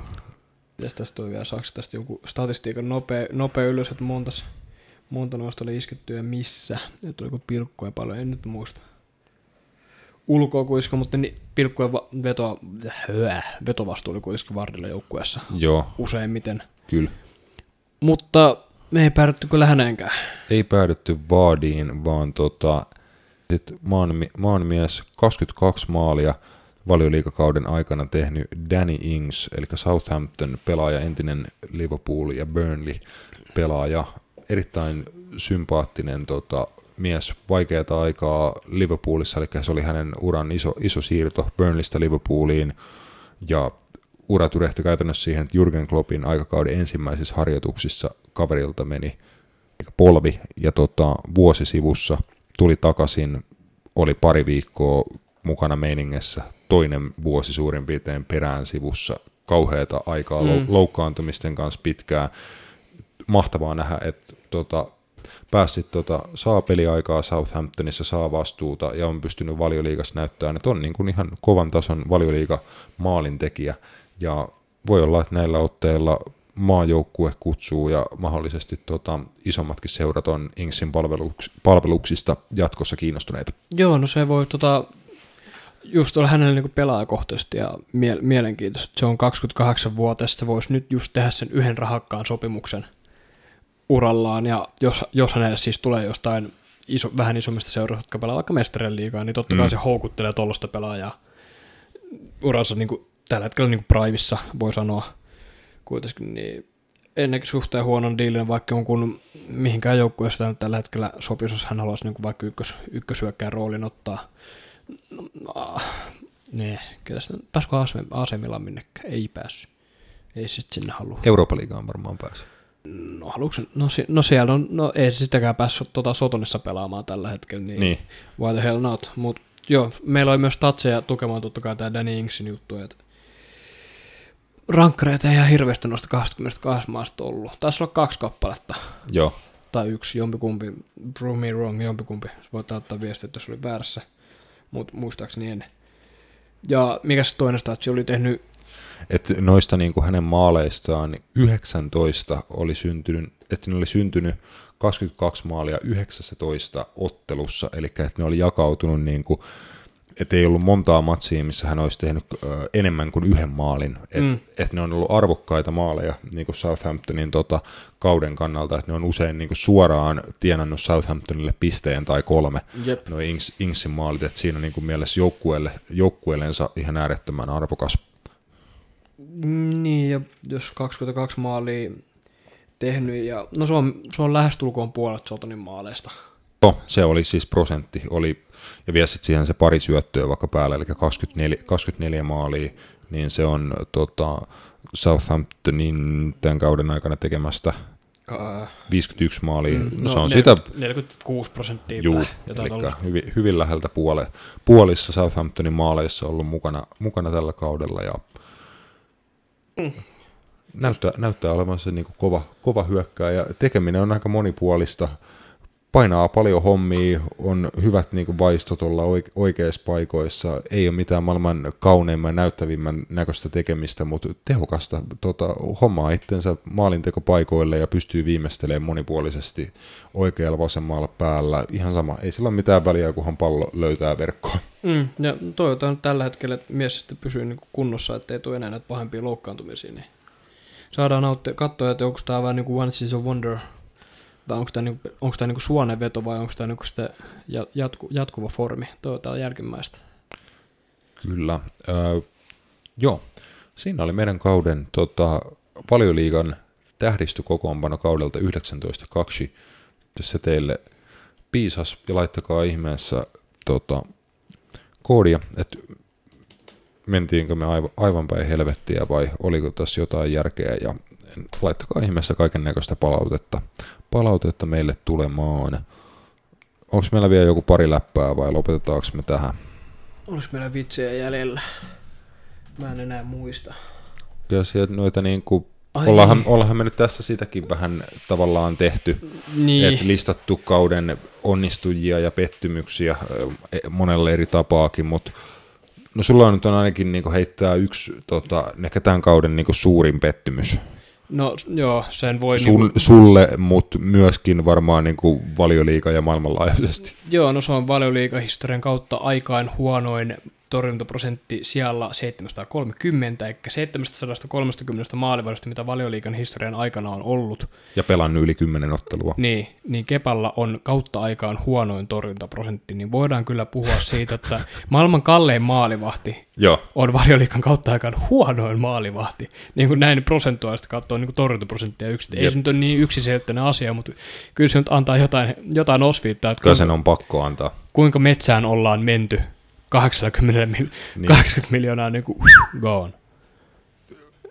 Muistaakseni, niin että mä en muista tältä kaudelta mitään semmoisia niin massiivisia roskistulipaloja Kepalta, mitään niin semmoisia ihan, tiedätkö, semmoisia Petrenkelman tason virheitä. No mutta 30 prosenttia, mitä Chelsea maali on mennyt näistä maaleista, on ollut sellaisia, että Kepa ei ole liikkunut ollenkaan. On Sitä, vaan, niin siis just sitä, että hän ei ole mun mielestä niin kuin mämminyt mitään kauhean pahoja, tiedätkö, että torjunut palloa omaan verkkoon tai että hänen syöttö olisi katkottu ja siitä olisi tehty maali tai jotain tämmöistä, että ei ollut No se... niitä- niitä kyllä löytyy. Niitäkin, va- niitäkin, varmaan, niitäkin varmaan on, sä tiedät varmaan paremmin, mutta just mulla on niinku toi fiilis, että se ei vaan niinku ota vittu mitään kiinni. Että Mm. pallot vaan menee niinku sen ohi, ohi niinku ihan semmoiset rutiinivedot, mitkä pitäisi huippumolareilla rutiinitorjuntoja, niin se ei vaan niinku pääse niiden tielle.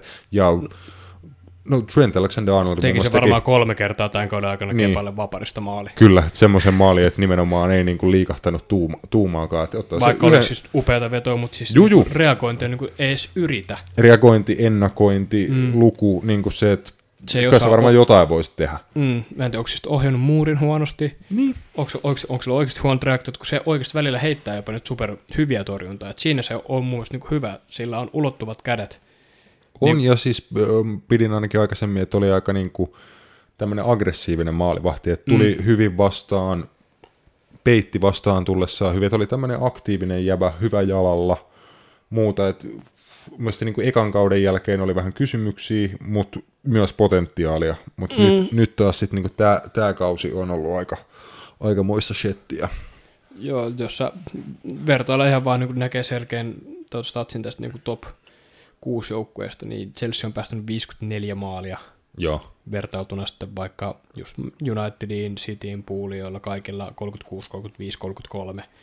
Jopa Arsenalilla on 48, ja ollaan aina puhuttu siitä, kuinka huono Arsenal on puolustussuuntaan, niin tämä kyllä kertoo, jos Sheffield päästää sua vähemmän maaleja, nousia joukkue, niin kuin 15 vähemmän maalia, niin kyllä siellä jossain on vikaa. Jossain on niin kuin ovi auki ryöstäjille tai jotain, jotain tämän tyylistä. Et kyllä mä osoitan syyttävän sormella niin kepaa eniten, vaikka on siellä muuallakin totta kai vikoja. Mm. Kepa, Kepa siis kyllä niin kuin kauden suurin pettymys. Maalivahtipuolella en mä niin kuin halua haukkua maalivahteja, mutta kyllä mulla tulisi niin kuin heti kaksi muutakin maalivahtia mieleen. No, mulla tulee yksi.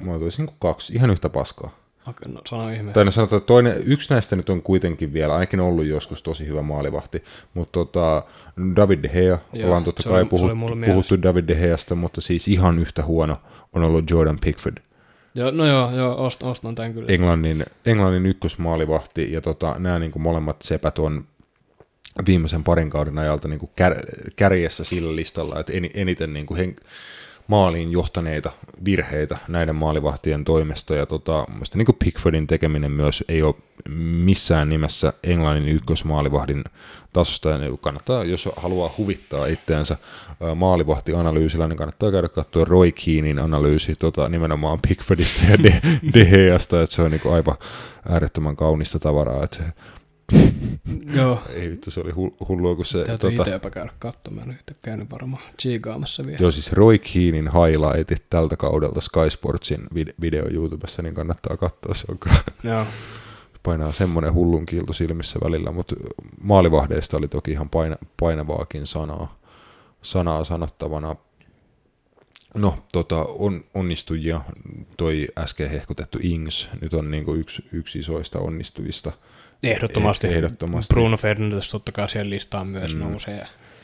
Niin ja muutenkin nyt toi, tota, mehän nyt listattiin tuossa jo avauskokoonpanollinen niitä, niitä äijiä, niin ei nyt sen, Joo. sen enempää sinänsä, että siinä oli niitä onnistujia. Totta Mutta sitten voidaan niitä on. niin nostaa y- yleisenä kauden Mm. mm. pettymyksenä vaikka Watford. Aivan Mm. mm. hirveätä sontaa koko niin seuran toiminta. Ollaan puhuttu tästä ennenkin, että Kyllä. valmentajan vaihdokset kertoo niin kuin ihan omaa tarinansa, että kuinka huonosti organisoitu seura on. Niin. Ja ihan niin kuin täysin ansaittu tippuminen siinä mielessä. Ja tota, sanotaan, että nostetaanko onnistujiksi kaksi joukkuetta, joita me ennustettiin putoamaan kauden, kauden alussa. Eli mä niinku, ei nyt mitään maailman suurimpia propseja tai niinku ylistystä, mutta haluaisin niinku jotain, jonkun tunnustuksen antaa Newcastlelle ja Brightonille. Joo, ehdottomasti. Varsinkin niinku, tota, ensi, ensi, ensiksi mainitulle Newcastle. Mä oon niinku, vi- vaikka Mm. kauden loppu nyt oli, mitä oli, viisi peliä, neljä tappioa, niin eh, Pan- Lo- heille panoksettomia otteluita niin kuitenkin. heille panokset, mutta ottelu kutakuinkin ratkaisi jo tuossa ennen karanteenia, Kyllä. että jatkossa pysytään suurella todennäköisyydellä, mutta joo, alkaa näyttää niin jotain pelaamisen merkkejä. Heillä on molemmilla niin vahva niin idea siellä kuitenkin kytemässä. Jo- Ei mitään aivotonta pallonheittelyä ja pelkkää puolustamista ja kyttäilyä. Et No ei, ja siis kun New, Newcastle lähti niinku pelkästään negatiivisista lähtökohdista kauteen, mm. että tota, siellä niinku hyvin pidetylle Benitesille annettiin, tai Benites päätti lähteä, ja tilalle Steve Bruce ei ollut ollenkaan niinku suo, suosittu ö, nimitys siinä, siinä vaiheessa, ja siellä niin oltiin tota, ha, hauda, heitetty kirveskaivoa jo ihan siinä kauden alussa, mutta peli, niin kuin, se, niin kuin Benitesenkin alaisuudessa, niin samat vahvuudet, huippulaatuinen niin kuin organisaatio puolustuspelaamisessa ja pallottomassa pelaamisessa säily. Newcastle vaikea joukkue voittaa, pitää yllättävän paljon nollapelejä, hyvä maalivahti, hyvä puolustus. tuo mä haluaisin itse lisätä sen valioliikakauden maalivahtikeskustelun. Dubravka. Mm. Mm, kyllä. Yllättävän paljon päästi maaleja kuitenkin. Ei kauheasti mun mielestä ollut no, nollapelejä, mutta tota, torjuntoja ihan sikana. Joo. Torjuntoja tosi paljon. Mm. Mm. Oli niitä nollapelejäkin varmaan jonkin verran. Itse asiassa pitää nyt tässä vielä nopeasti, kun muistan. Mä en ihan varma kuunteleeko mun siskon poikaystävä tätä on siis legendaarisesti jopa Newcastlen kannattaja. Joo. Et sillä on hieno kannatus tota, ideologia, että se kannattaa jääkiekossa HPKta ja sitten futiksessa Newcastle. Et tässä ei niin ainakaan menty sen glorihunttauksen kautta. Et, Ei, ei, ei. Mikä siinä on perinteisiä tota, mm. mm, hieno, hienoja seuroja. ja ja Joo, terkut sinne. kyllä Newcastle, Keravalle. Newcastle onnistuja. Eh, Brighton kans dumattiin tota isoon ääneen putoamaan. Ei nähty, että siitä olisi ollut hyötyä antaa Chris Huttonille viime kauden jälkeen potkut. Että he lähti tavoittelemaan sitten niinku saman, he saavutti saman tuloksen, mitä mm. He on saavuttanut edellisen kaudella. Eli niinku niukka säilyminen, ei mikään, niin kuin, ei ollut viimeiseen päivään pelannut tota sarjapaikastaan, mutta kumminkin niin kuin, sinne kalkkiviivoille asti käytännössä meni, meni niin kuin, putoamistaistelussa. Eli tulos säilyi samana, mutta tota, se tehtiin erilaisella tavalla. Eli Graham Potter tuli uudistaan heidän peli, pelitavan ja tota, toi erilaisia pelaajaprofiileja sinne sisään. Luovuttiin ö, talismaani Anthony Knockartista, Glenn Murray ei saanut peliaikaa tällä kaudella, Shane Duffy, tuota, luottotoppari, tippui vai, vaihtopenkin puolelle, otettiinko sitten pelaavampaa vaihtoehtoa siihen Louis Dunkin mm. vierelle sun muuta. Ensi kaudella sille tulee Joel Weltman ja Adam Lalana. Edelleen mennään tota, parempa, pelillisesti niin kuin siihen suuntaan, että varmasti näiden pelaajien avulla pystytään pelaamaan parempaa, viihdyttävämpää jalkapalloa. Ehdottomasti. Sun muuta, että propsit siitä, että niinku posin kautta tota, aloitti projektin ja sille on nämä niin hyvät lähtökohdat jatkaa, jatkaa Brightonilla ensi kaudella siitä, mihin nyt jäi, että yllätti ainakin meidät. Joo, ehdottomasti. Öö, Onko meidän enempää onnistujia? No mä, kyllä mä voisin itse niin taas nämä pienet lasit päässä heittää Frank Lampardista on, onnistujan jollain tasolla tällä kaudella. Sa- samalla Solskjaerista voin sanoa aika sama asia, että on saanut jotain. Molemmat nämä kaksi nuorta, Teki mitä piti. nuorta coachia ei mokannut isoa duunia – pistettiin niinku samalla, la, laitettiin niinku aika lailla mopolla moottoritielle, varsinkin niinku Frank, Kyllä.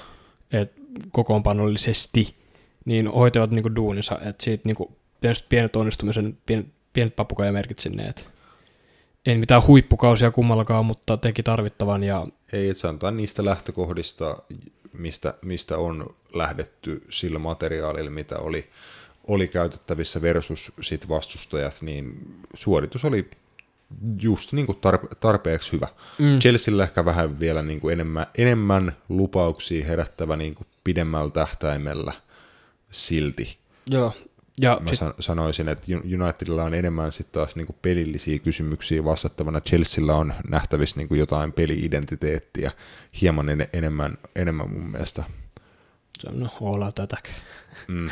Kutakuinkin, että mietitään sitten, että kun pallo menee, että mietitään sitten vasta mitä tehdään, mutta joo onko meillä tässä muuta? No Sheffield totta kai, mainittiinko me siitä, että kauden onnistui, se on... Ei, tietenkin pitää nostaa jo Sheffield mm. United.